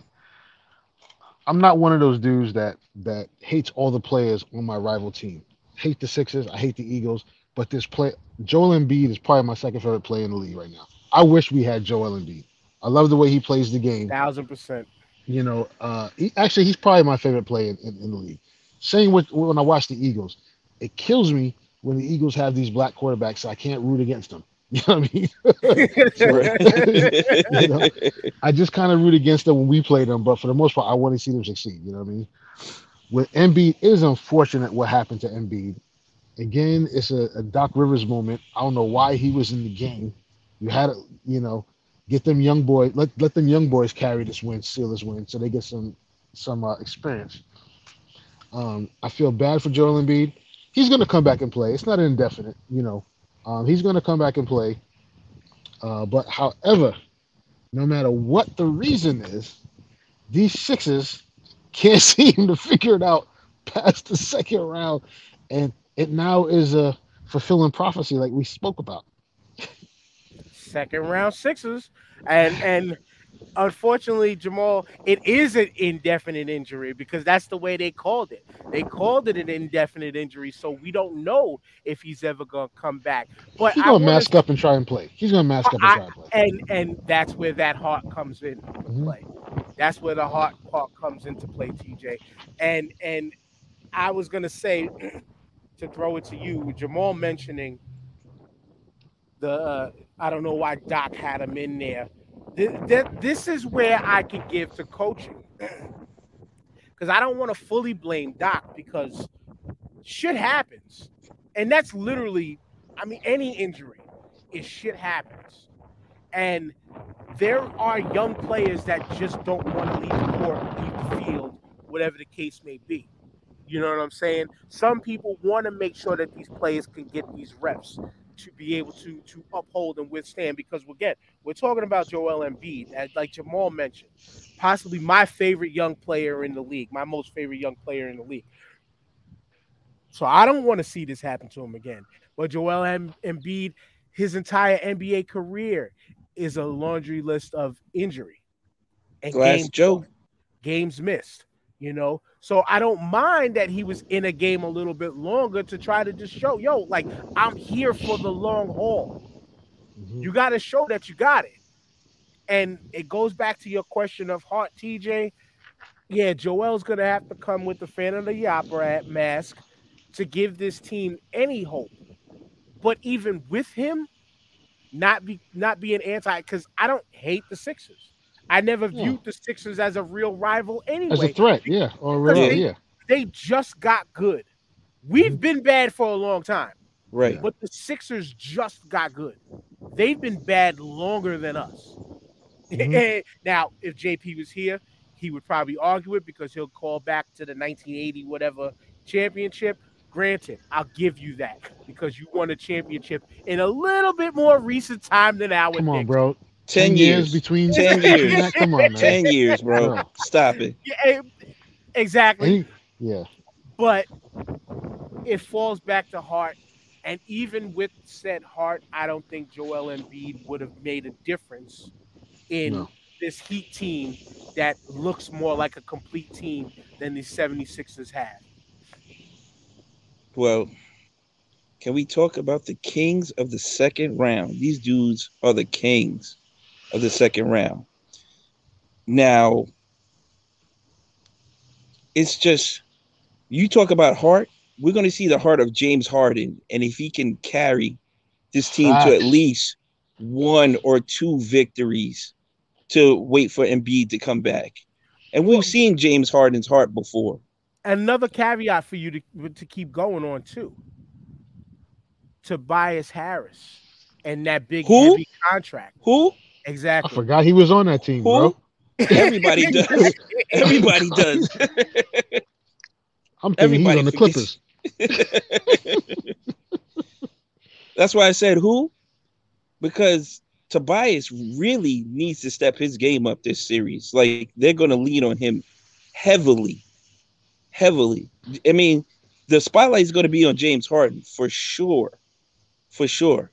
But Tobias, the young kid Maxey, they really don't have any depth on their bench. I mean, their bench is light, light, light. Lousy. So I mean, once they you, once that second squad comes in, it's off to the races. I mean, they they're not stopping anybody. The Um, bench is deep too. So Yeah. no- you know, Well, the only Um, thing they got to look forward is Kyle Lowry's going to be out because he's got a hamstring injury, so that that might that might slow them down a little bit. That that's a, that's a that's a it's not as big as uh, as big as a blow as as Joel Embiid being out though. Yeah, I was gonna say because I mean, if you you want to match, if you look at it, say match up on guard play, like okay, you you're missing him defensively to to try to slow down James Harden, but that's it. Like you're not you're not you didn't you didn't lose somebody who would, would lose to Harden defensively. If, if Listen. you kinda get what I'm saying. Nobody on Miami is not scared of anybody on Philly's team outside of Joel Embiid. They're they are not. Spoelstra's Yeah. got mm-hmm. that team tight. They they lock down defensively. They play well as a unit. It's it's got to be a bad, a very bad shooting night for Miami to really lose grip on this game. Butler's coming back. He's he he which loves they, playing they, they're known to have though. That, that it is a possibility. right. Yeah. Okay, so question, so question for both of y'all. Mhm. Uh, quick answer: If Joel Embiid was there, who's giving who fits? Is it Bam or is it Joel? Or Joel. would it would it be a night by night thing of they can best each other night by night? Joel's giving them fits, but I don't think for an entire series. They got bodies to throw at him. By game five, he's going to be gassed. It's going to be three point shooting Embiid. Because that's all. They're not worried about anybody else. This will That's- be that- the series Heat that Doc Rivers get, ridiculous. this will be the series that Doc Rivers gets out coached. Wow. Period. And that's that's crazy to say, but Period. This is the He second almost got round. out coached in the last one. Mike D'Antoni's on the way, baby. Is Udonis Haslem still playing too? Yes, That's Yeah, fouls, right? that's fouls. five fouls. That would that would have been fouls right there for for right Embiid. there. But That's what I'm saying. They, they're just going to throw dudes at Embiid. They're just going to tire him out. Th- Keep throwing people at him. Yeah, man. Yep. But last series, Bucks Celtics. This one I'll start off. This one, this one's going seven. This one, this one might be the playoff series, like the best playoff series in the entire playoffs, no matter what round. I I, th- I thought otherwise. In in uh, I thought that the Nets uh, Nets Celtics was going to be that, but uh, sadly mistaken, just like we all were.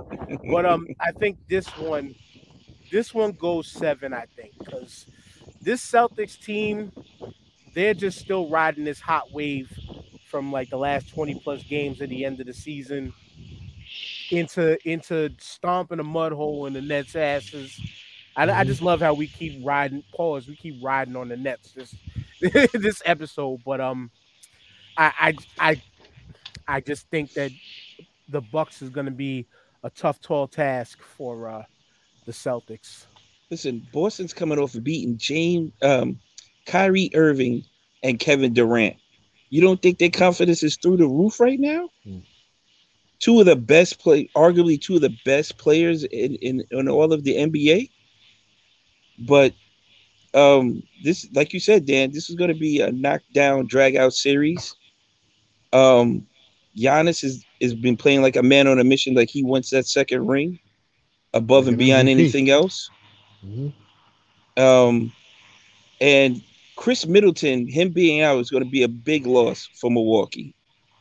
That's a real big loss because he takes pressure off of Giannis with his outside and mid range game. So, I, I this se- this series could go either way depending on who has the ball last in the final minute, minute and a half. If it's a close game, I mean, this is tough for me to call at this point. I got the I, I could say Milwaukee's going to squeak it out. They got Brook Lopez back. They they got big bodies. I mean, Connaughton can Connaughton and Grayson Allen carry the pail for, for Khris Middleton. That's hard to say. You're talking about two people placing uh, replacing an all star. That's Yeah. tough. Well, right now, Jamal, the game is at halftime, 56-46. So the game will clearly be over by the time uh, this episode comes out via podcast. But the Bucks are up by 10, so we, we don't know how much they're missing Middleton right now, but a, a 10-point lead at half is reading that they might not. But there's going to be games, I think, that they're going to miss Middleton. Absolutely. Yeah, I'm going seven games. Um, I think eventually, in crunch time, the loss of Middleton is going to hurt them, and Boston's skill positions are too dope. Um, with Brown and Tatum, I'm going to pick Boston in a close one in seven. But Does the winner of this series go to the finals? depends on how bad they beat up at each other and how bad and what Miami, uh, how much of uh, how much the Sixers take out of Miami. In my opinion. I Um, personally, I personally think either one of these teams could beat Miami. mhm. So yes, my answer is yes, TJ. Yeah. Okay. That's for Celtics me. are dope, but you know, I mean, Celtics are playing good basketball. I think they'll find a way to overcome um, to beat Milwaukee without without Middleton. But I also picked the Nets to win that series, so maybe I don't know what the fuck I'm talking about.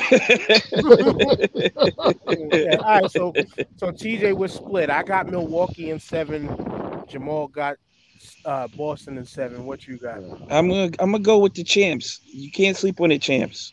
Mhm. I'm just going because they have the experience. They've been down before, and if they if Middleton can come back for the next series, then then they're going to they're going to go back. But if they're up ten now, like you said, it's only halftime. Things can change in the second half. But and I'm mm-hmm. not sleeping on their coach either. The Celtics coach is, is has done a great job. So I'm going to go Milwaukee in seven. Cool, cool. So we we pretty much again stating how the algorithm of team chemistry, momentum, and all of that stuff can build a championship or build a team to contend for a championship. Just like how it's important for the algorithm of an offensive line to coincide to to breed the success of a football team and an offense in any NFL or football at any level uh, to succeed. The offensive line's algorithms must be the foundational pieces for anything to succeed.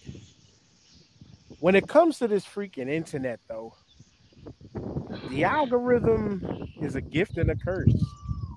I mean, I, I'm I recently experienced the curse side of it because I got my first ever Facebook jail experience. First ever. First Ever, Dan? That was the First- first time ever. First ever. Wow. Almost what 12, 13 years of being on Facebook. Yeah. the first time I was ever locked out of commenting or liking posts or making posts. I was That able sucks to too.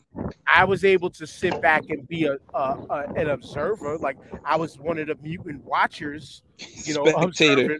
Yeah, but fuck that. I I'm not. I'm. I've been spectating more on Facebook recently than than than not because, you know, I guess I guess it needs to recondition or reshape my timeline.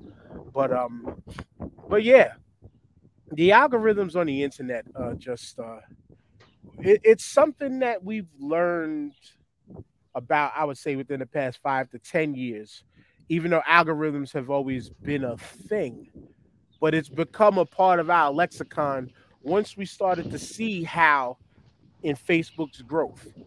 Facebook mm-hmm. itself, which we're broadcasting on right now, Facebook's growth over the time was you used to be able to come on and almost almost say anything to people, talk to anybody in any kind of way. Graphically, you was able to post a lot more than what you can now, with the exceptions of like nudities, nudity, murder, stuff like that. Like they would eventually catch on and remove those types of posts. But titties slipped through several times on, on Facebook. Titties have slipped through. Killings happen on Facebook still to this day because of the live feature. Yeah. You know, but there's there's just like a gift and a curse thing behind the quote unquote algorithm, which I'll give the exact definition of a process or set of rules to be followed in calculations or other problem solving operations, especially by a computer. So, what we've learned, and thank you, thank you. I'm I'm a I'm a like a I'm just more like a spent the night in jail type of like uh uh member, but I'm in the club nonetheless. Thanks, uh, Kurt. you know, the, the algorithms on the internet has I, I you want to call them gift and curses. I'm kind of calling them more curses because you see more or less you accidentally posted some shit. Now this is the thing this with Facebook. You accident you posted some shit 11 years ago. I know TJ you're going to talk about that in a minute, but mm-hmm. you, you you posted some shit 11 years ago and now they're coming back and saying that it's bad. You know what I'm saying? Uh, you Google search one thing on your phone, all of a sudden, the ad tracking algorithms picked up. Holy shit! Dan likes heat transfer vinyl. He bought one package of heat transfer vinyl. Let's show him all the heat transfer vinyl there is in the world. Let's show them the heat press machines. Let's show them to have the machines to cut everything. Let's show them. It happens all the time where it feels like they say, yo, everything is watching you at all times. Big Brother's You're always watching tracked. you all the time. Mm-hmm. You're being tracked. And it's true. That's true. You can bring it back to, I would say, where it really, really started the push was 9 11. 9 11 was that one push of everything the Patriot Act being tracked the Patriot Act, the NDAA. There's so many things that are quote unquote work like an algorithm that that connects the world and, and, and the universe to everything and to where you can the benefits is you can find people of like mind mm-hmm. that you may not have known before and say, hey, yo, we're both we're Giants fans and you're a Giants fan in New Zealand. Holy shit, man. Let's let's let's get to know each other. Let's Let's be cool. That's that's like the good part of the algorithm. Um, the good part of the algorithm could be, you know, there's certain things that you have in interest and conversations with other people. It can lead you to a new group that can introduce you to new people, new sets of ideas, minds, thoughts, things of that nature. But I just hate the factor of how it gets used where it just feels so intrusive, TJ. It just it that's the part that where the problem is is it feels so intrusive. And now when you think about which we could throw this in because it's a recent news topic, Elon Musk allegedly buying Twitter for 44 billion dollars. Must be nice. And allegedly wanting to take it private. Like, what is that going to do to the algorithm of a Twitter? Whatever Elon Musk wants it to do. it's whatever Elon Musk wants it to do. The algorithm is flawed, severely flawed. And mm-hmm. as you were saying, Dan, I don't want to be flagged for a post I did 11, 10, 9 years, three years ago. I don't want to be tagged in it. You should have tagged me in it when it was done yeah. at that time. I understand technology's gotten better and they, they're getting better at it, but you can't you can't hold me accountable for something that was done 10, 9, 10 years ago. It doesn't work like that. I'm a different person than I was 10 years ago. And I'm not even posting the same thing I was posting 10 years ago now. That doesn't come into consideration at all. And to, to flag you without without any response, without any questioning, without anything going behind it and be like, hey, you did this wrong. It was 2009. You're like, 2009? I don't even remember what I posted three weeks ago, much less 2009. How, how is how are you holding me accountable for that? The same thing that happened with uh, um, Kevin Hart with uh, hosting the Oscars, right? They re- mm-hmm. they they dug up some old tweets he had, God knows how long ago, and they held that against him. He's not the same person right. that he was then. He was an up and coming guy. He's not the superstar. He wasn't the superstar back then as he is now, mega media giant that he is. How are you holding that against him? And and that's the thing about it, Jamal, is the the the holding against you some shit that you did 10 plus years ago. Let's think about it like this from the movie uh from the film uh, aspect. Zack Snyder mm-hmm. when Twitter was known as the Wild Wild West back then, when everybody and their sisters, mothers, cousins, uncles, grandfathers was just wilding the fuck out, saying any and every little thing possible on the internet that that they you know it, when it was un quote unquote unregulated when when you pretty much you did what you wanted it's literally like telling people you can't grow from what you said 10 years ago. Right. and if there's any proof in that was Zack Snyder. He wasn't the same person making child tweets about children like he did 10 years back which which again it's personal and it's subjective if you took those as jokes or not. But to hold that against somebody from 10 12 years back that like to me that's that's more damaging than trying to be helpful and i will personally blame the quote unquote woke cancel culture that we live in that allowed a lot of these spaces to develop these algorithms to then put a stop to something that, oh, I was offended by for two and a half seconds. I didn't like it. It all got to end. Yeah.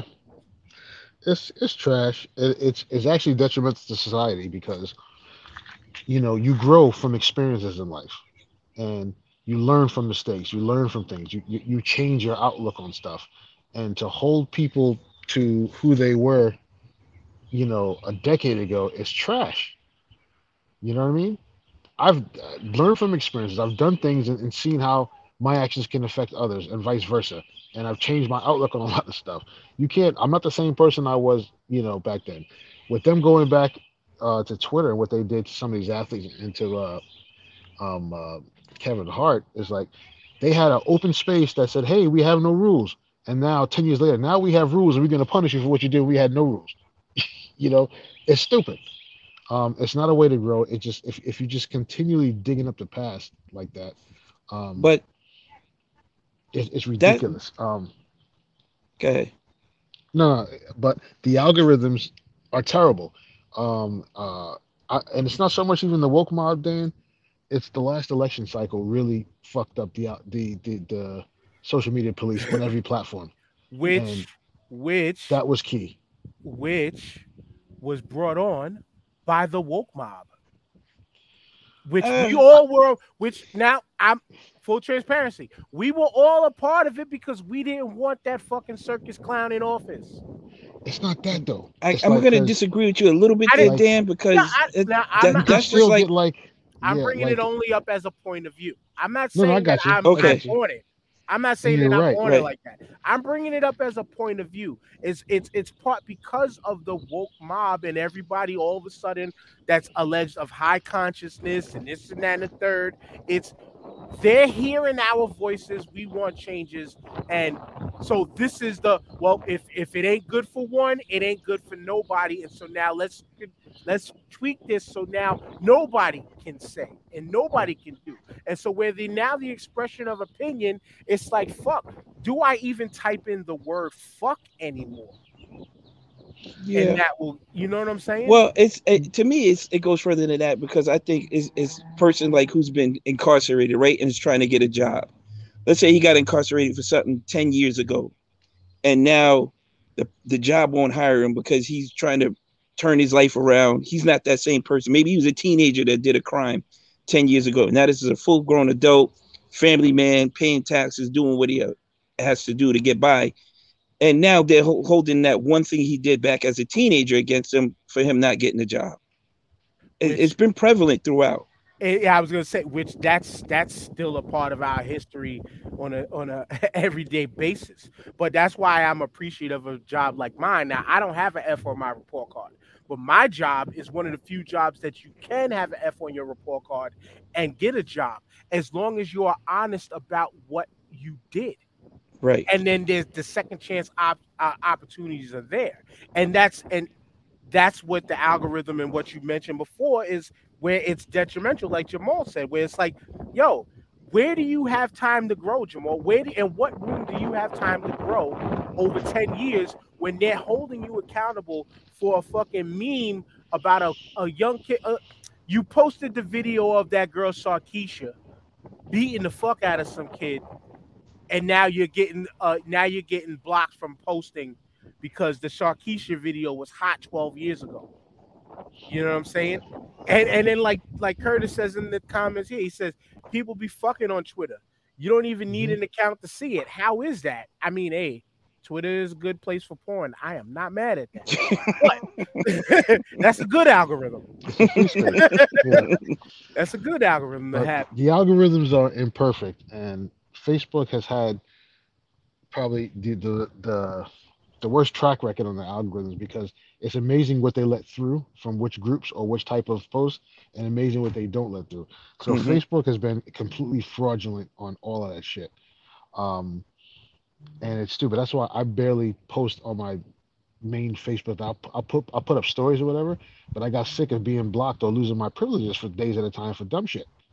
You know, uh, especially responding to any political posts. So I said, let me get the fuck off of here and um and not do it. But the algorithms don't make any sense because they're blocking people for dumb shit. They don't have the staffing to actually look at it on a case by case basis.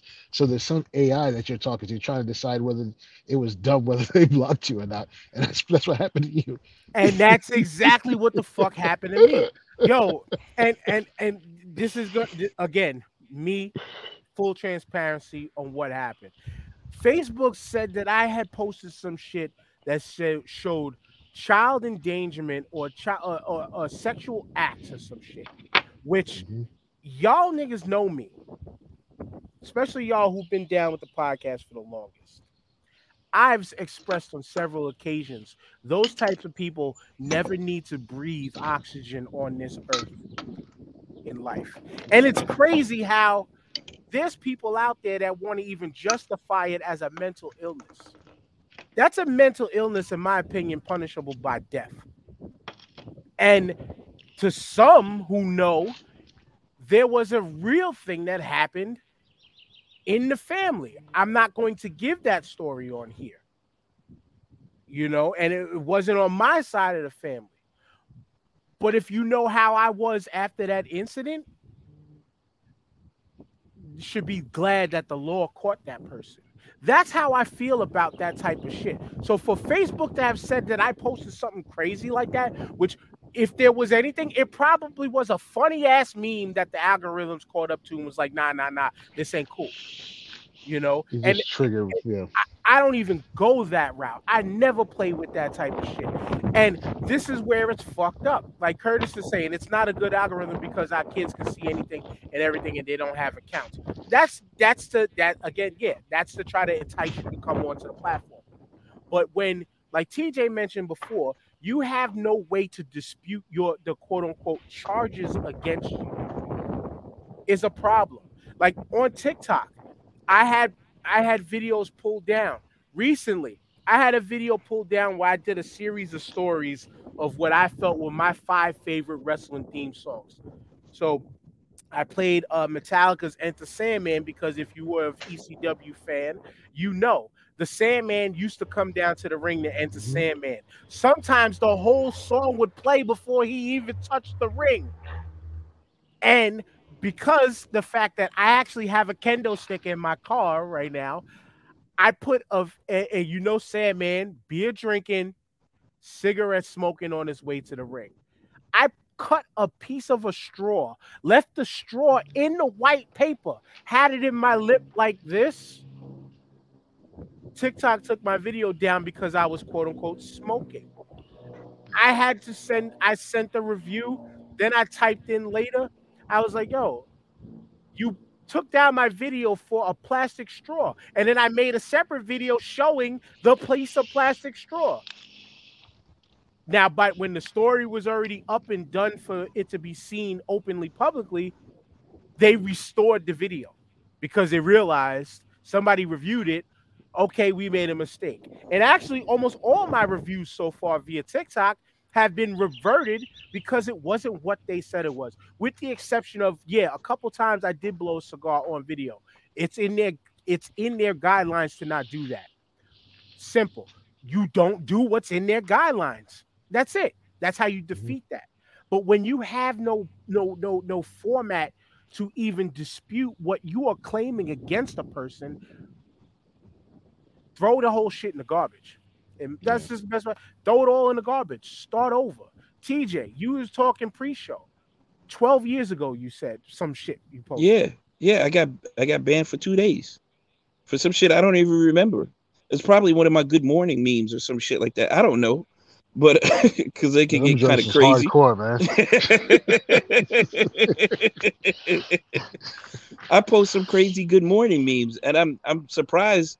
I'm probably jinxing myself right now because I'm probably gonna be gone after this after this podcast. But um, but I posted some crazy good morning memes every now and then, and it, they're fine with it. And for them to come back and say, "Hey, man, you know, you posted this uh, such and such a time ago, and uh, we're gonna give you a 48 hour ban." I'm like, "Well, can can I at least talk to somebody about it? Who can I?" I tried. I tried to get back. I tried to look for a number to call, somebody to email. Nothing. Nothing. It was said and done. Judgment had been passed, and you had to serve out your your your time. Period. And that's fucked up. It is. Plain and simple. It's just Like- fucked up. like with my shit like i had to dig to find a way to write a comment and i don't even i couldn't even i don't even remember how i found it some shit popped up and i just like yeah you you you banned me for this i you it's not fair. I don't even know what the fuck it was. I'm sure i didn't do it. How do i even know if my account was hacked or not? And Yeah. you know we all know the celebrity loves to claim that their, their account is hacked. And oh when like it's a ce- Oh, when and, or K or KD, shout outs to the Nets, you know. But um, but uh, when it's celebrity, they know how to open their shit up to to to fight for a celebrity shit or to prove something. They know how to fix that because the That's a- celebrity helps the blue check helps drive people to their platform. That's like somebody accusing you of sexual harassment, and you weren't nowhere near the person at the time they claimed it. Now that stain is on you until whenever, and now whether you did it or not, somebody's gonna be like, "Oh yeah, that's the dude that got hit with the sexual harassment charge," regardless of what the facts may be. So be it. So now you got to live with that. Or you get hit with a sexual harassment charge, and all you did was say good morning to somebody. And because you wasn't the person that they wanted the good morning from, oh, I gotta report you to HR. There you go.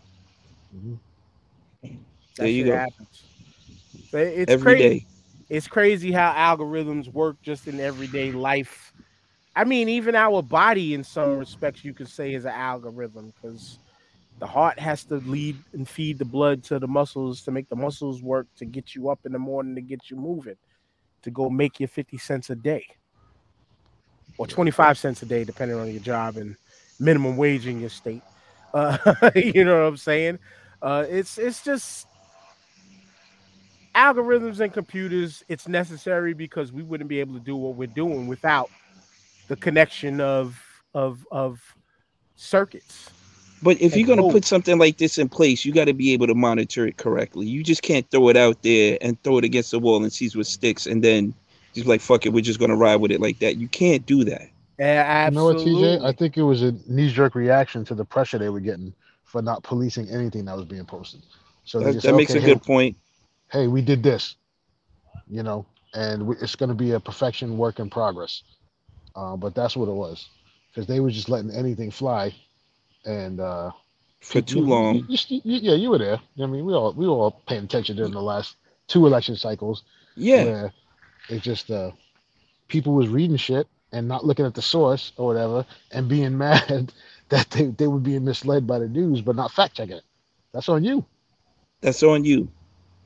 You, I mean, the internet for the all that's good. You can always find a counterpoint, or, or, uh, or, or a fact to dispute it. You know what I'm saying? So, for for them to just blindly just wave a brush across it, I understand why they did it and the reasons behind it, but you got to set some parameters. You got to put something in place. I know they don't have the manpower to police everything, which is fine, but you got to, you got to, that should be for the habitual offenders. You know what I'm saying? There's Mhm. people that are out here doing this shit on a regular basis constantly. Clean that up first and then work your way down to the lower offenses or the lower crimes.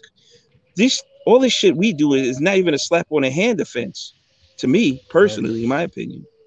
Well, you have to understand that Mark Zuckerberg is, is devoid of humanity, so he's just a damn android himself. Data. yeah, that's it. So he, he just takes everything you say literally, and if he doesn't understand, just you just get a message that says "does not compute" in his brain, and you don't do nothing. It said, do not compute. It's literally what I was sticking in my head when you said that. Do not compute.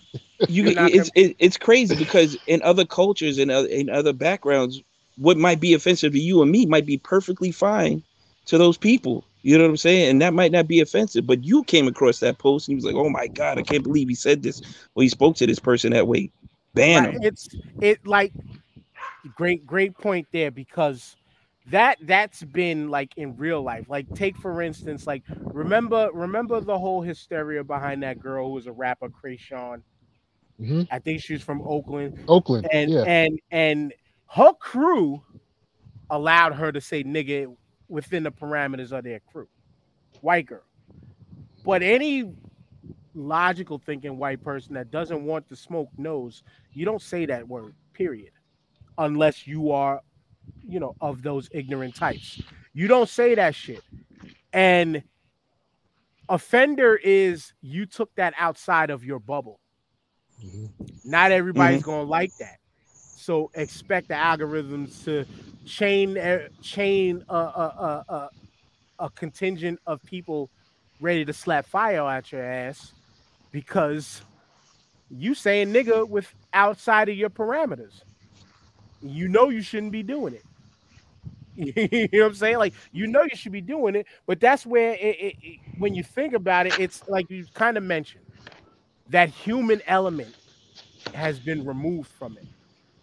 The human element is is been far removed from it because, like you said, there's probably they probably to save money in a corporation hire five people to maintain the algorithm to make sure that it's working, and nobody to review it because it doesn't affect their bottom line and added another employee, which is more insurance and yada yada yada, blah blah blah blah blah. The ai So- don't have common sense though. You know what i'm and saying? that's and that's where these things are the problem. At least have a, a, a department of reviewers, because I'm sure they're getting thousands, if not millions, of disputes a day. Have know a what, quota though? for these people to answer. Fuck that. Mhm. I think we're forgetting one key element, and that is maybe they just don't fucking care. People, go- there's no competing product, so what are you gonna do? ooh ooh And that's the same thing with Twitter. I know everybody's up in arms that Elon Musk is gonna take Twitter and do what he wants. Of course he is. He's a, he's a megalomaniac, egomaniac. But all right, create a competitor.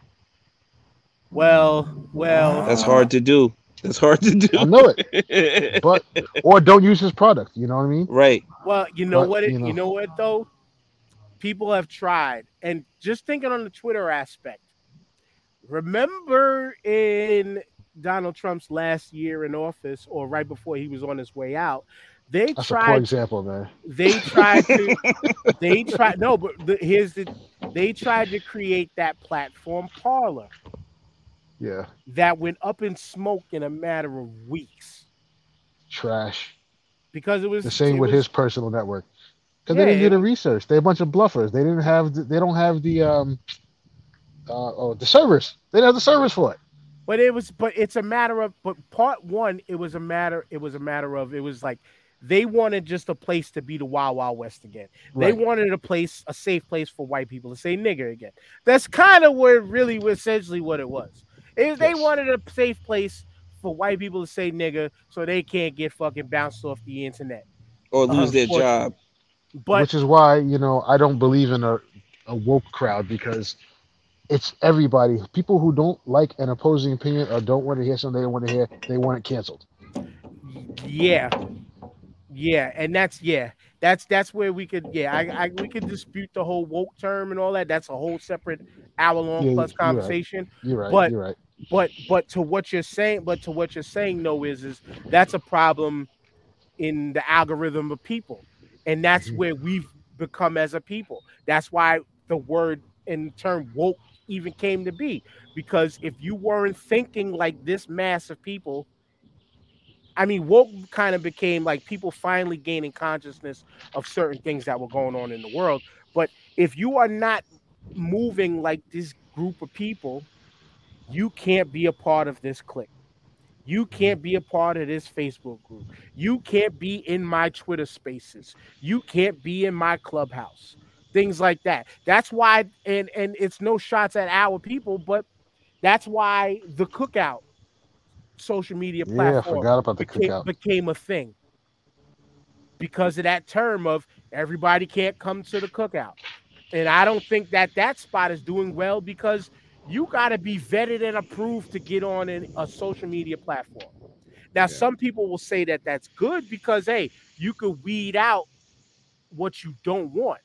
But then what happens when you just build this whole big think tank that it doesn't become a think tank anymore? When you have a whole crowd of thousands of people or millions of people where everybody is on the same accord. That's Same not a tip, think yeah. tank anymore. That's a gang. That's a crew. That's almost cultish.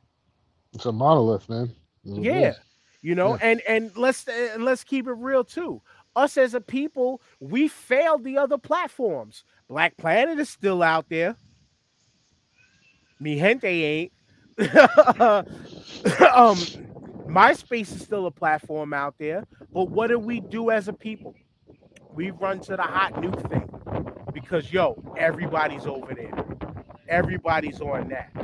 You know, Mhm. it caused those platforms to transition and do differently. Like Black Planet is whack as fuck now, but Black Planet tries to be like a Facebook mixed with Twitter, mixed with a whole bunch of things. Like they try to be different when they were different from the gate. Everybody remembers, yo, we got to go find a new HTML code to put music on our background, the background of our page. Right. Like that Yeah. was different of that era.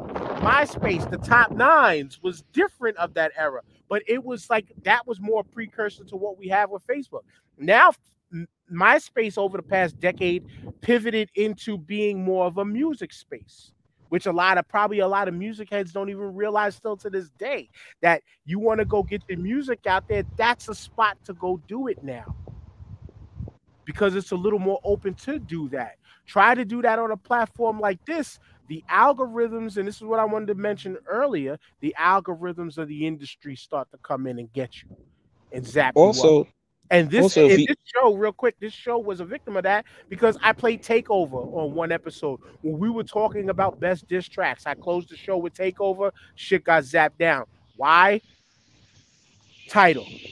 Jay Z, don't fuck around. That's why I advise anybody and everybody, as much as we love Jigga, don't play his music on your show. Your shit will probably get pulled down because of the algorithms. Their algorithms are tight, very tight, very, very tight. also, if you get a successful platform, you're in jeopardy of getting bought out too. and getting sucked into the bigger That's what conglomerate. Facebook did. Yeah, Facebook did that with They Instagram. they and with just WhatsApp. bought Yeah, yeah, they they bought all the little guys. And if somebody comes to you, you got a successful chat uh, platform. Somebody comes to you with a check for over a billion dollars. I don't think you're gonna be saying, "Nah, uh, I'm not gonna sell it out to you because I, I like my platform the way it is." That's You now know what I'm the, saying? the subject of uh, the. It goes back to monopolies and conglomerates, man. Yep. Yep. And they need to relook. They need to re-examine those laws again because we are back to square one for real. Yeah, yeah, and then that that's. I'm glad you mentioned that because that was another thought I had earlier. It's like you you got to be able to, with, with the unfortunate capitalist world that we live in, like you have to be a part of somebody's. You got to be known in that space. hmm Let's just say it like that. You got to be known in that space. You make that first 10, 20, 50 million, you'll get you'll be known in that space. Then you will be that person approved and that's the crazy thing. Like, think about it on the level of like the NFL owner. You got to be approved by a crew of people to be in the contention to try to purchase the team, if a team is even up for sale. Yeah. To to be in the business world, you gotta you gotta be approved by our government to own your own business. But yet we're in the we're in the land of pull yourself up by the bootstraps. You can do it too, just like everybody else. But there is somebody that's waiting in the wings to stop all of that. hmm And Facts. you got to be down in that gang in some sort of a way. And to try to break in, try to break through to that, it's like, I mean, music industry, music industry. We we know hundreds of dope MCs personally, and people that we think the masses should hear.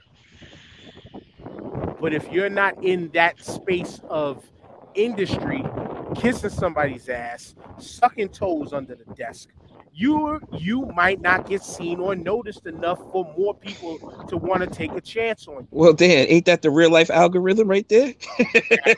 what I'm saying. That's what I'm saying. They call it a casting couch for a reason. That's the algorithm. Har- Har- yeah, the algorithm was Harvey Weinstein's uh, deal. the, the uh, the Bill Cosby mo.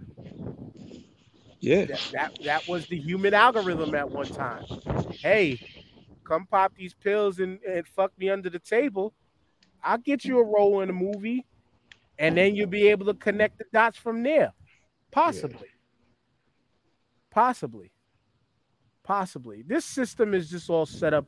It, it- it's not set up for anybody everybody to win. It's just plain and simple. It's not set Never up for was. everybody to win Mm-mm. never was intended to. Listen, we could go back to Black Wall Street.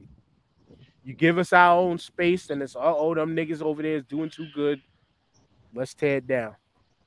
And no way to stop it. And that's where we're at now. It's like we're in that phase of the internet where control is a lot of control is in the creator's hands. It is in the creator's hands.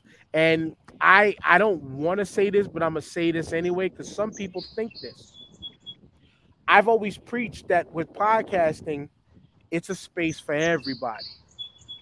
We're a space that where the normal TV show we wouldn't be able to get on because we didn't do what they say in order to get on. And then of course, as we mentioned, they got their favorites, they got their people who is the family member of family member. Hell, with sports television, which this podcast started off as is a predominantly sports heavy show.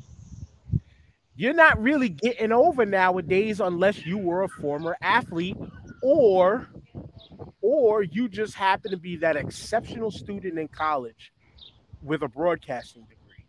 And you got to be exceptional. Yeah, you blonde and pretty too. That's that. Oh, that's the easy one. You don't have, Mm. you know, blonde and pretty. No offense to blonde folks like that, but that's just been the American way. Look We're at the NFL coaching tree with the nepotism that's uh, uh, in there with the sons of all these NFL coaches that don't deserve a job and beating out actually qualified coaches in the NFL today. You see it all the time. Jon Yep. Gruden's son's got a job as a strength and conditioning coach. Where's Jon Gruden now? Right. Right. Yeah. Yeah. You gotta be. It's like you gotta be. You gotta be in the club to play the game, but you. It's it's who wants to take that chance on you and be in the club, and that's what what I was mentioning the whole podcasting thing. It's like celebrities have a cheat code because they found their way into their games with by whatever way they did. And now they're transitioning into this space where people like us have been trying to get on for years, but still can't climb that hurdle because hey, I'm Dr. Phil. I want to start a podcast tomorrow. People know me, so here they come. Hey, we're gonna pay attention to Dr. Phil. Let's throw Dr. Phil all this money to throw these advertisements on their show. He's got the following. Right. Eh, because of the algorithm of the connections that brought him all the way, the whole pyramid that brings you to a certain Oprah spot. Winfrey found Dr. Phil. Dr. Phil Mhm. wrote that Dr. shit Oz. to the- Didn't she do Dr. Oz too? yeah, Ocean frauds. both of them. Like, go. You know what I'm saying? Yeah, They no, I wrote- feel they- you on that. They rode the wave. I mean, Yeah. shit, that was a guaranteed check. yeah. As long as they didn't Good do for nothing them. She stupid, gave her an opportunity, and they made they made the best use of it. they but made the best of it. Yep. Yeah. Yep. So it's this this this algorithm is what I always like to, to call the rabbit hole. Mhm. It's a rabbit hole. It's a never-ending rabbit hole. It's that it's that it's that tunnel that Bugs Bunny cartoons used to teach you where you thought you could dig through Kansas and get to China. Mhm. You can't do that shit. You know what I'm saying? You can't do that shit. And it's damn near hard to figure out, especially when you are not one that knows code. But Well, it, if you don't- it- it's hard to figure out to break it. Right. You Not unless you got is. a gang, a gang of money, and and and millions of people following you. That it, you're you're not you're not gonna bust through that door no time soon. right. It's all about access, man. If you got access, Keys to the kingdom. beyond. Yeah. Yeah, and and and it's crazy. It's crazy how much more access plays over support. Because you can be you can be a person, say a Skip Bayless. A million people a day will watch you on TV, hate watch you on TV. Don't like what words you say, but will tune into you each and every day because they, they hate you which is which is crazy. over Crazy. showing Yeah. love. Over showing love. That's why I made a post on TikTok the other day asking, like, if you watch any TikToks, like a lot of people like to respond to the troll commenters and put their comments up on the thing and then do a video talking about it. Like, like, no, like, why the hell are you giving a troll energy over the person that's showing you love? And that's why I said on the Start Five platform, which is all of our platform, I, when I'm not doing that, I'm not doing that because it defeats the purpose of who we are. Even though we talk shit about everything and everybody, but I'm, you're not giving energy to the troll when you can get when you can show love to the person that you actually that actually you know shows interest in what you're talking about, shows interest in what you're doing, complies with what you're saying. Yo, my bad. I just No, we see you, you, you. Uh, no a bird just shit it like literally like a foot from me, and I'm like, what the fuck? It just landed on the table, and I'm like, what the hell just happened? you know, what You sure it that wasn't that hawk? That was YouTube Yo, that was to- that was too close for comfort right there, bro. That- Damn. That's was- the algorithm. You must have checked the algorithm. I was gonna say that was YouTube sending a message like, "Nah, these niggas is talking too much." Get 'em. They they know I'm under a porch, so they can't shit on me without flying through. Jesus Christ. Oh my God, that was scary. It's funny, but yo, that's it. That was a great way to end it. We talked enough shit, and TJ almost caught the shit. Yeah, literally. Damn, they splashed on me. Yo, great show, great show. We Mhm. need we need more topics like this um, to discuss. We need more interaction with the people, of course. Love it, love you guys. Always bringing um, facts and great opinions to the topics. Uh, hit the QR code to find all things starting five podcasts over my uh, left shoulder, your right. And uh, great show, guys. Yep, yep. Word up. Peace out to, to Curtis and to Ed in the comments. And Mayor, TJ, great show, y'all. Um, fascinating topics as usual. Um, be good to keep some of this uh, NBA playoff talk going. And I don't think we spent enough time on talking about the Nets, but it's okay. I think It's all right. I, I think I think we talked about the Nets more than they lasted in the playoffs this year. But I digress. Yeah. Like everybody then- said, y'all know what to do. Yeah. Hit the QR code. I gotta look over the website again. I forgot. There is a free version. Like it's the website name is too long. I might just put it in the link tree the way it is, and you could just hit the link tree. But that's the best thing to do. Go to that link tree right by TJ's head. It's it's to the it's to the right of where TJ shit, where the bird shit next to T. No, it's to Def- the left of where TJ. Uh, definitely, uh, definitely is.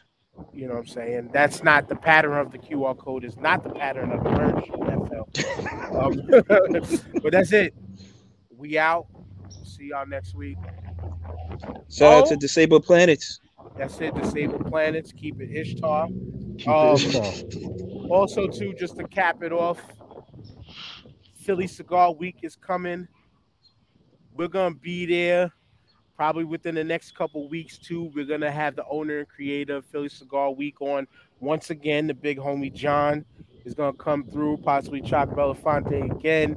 Big ups to them and everything they do with Philly Cigar Week. They're winning awards all over the country, and it's a dope event, man. So if y'all want to get out, the Start Five podcast is gonna be there. I think we kind of like the official podcast of Philly Cigar Week too. Go be there live. Saying, but we're gonna be there live, chop it up with us, smoke with us, chill. We're gonna do some interviews. We're gonna play some games, give away some shirts, some stickers, shit like that, man. Come out. We're gonna give all the information as the weeks go on. And now that's it. Peace. Peace. Peace.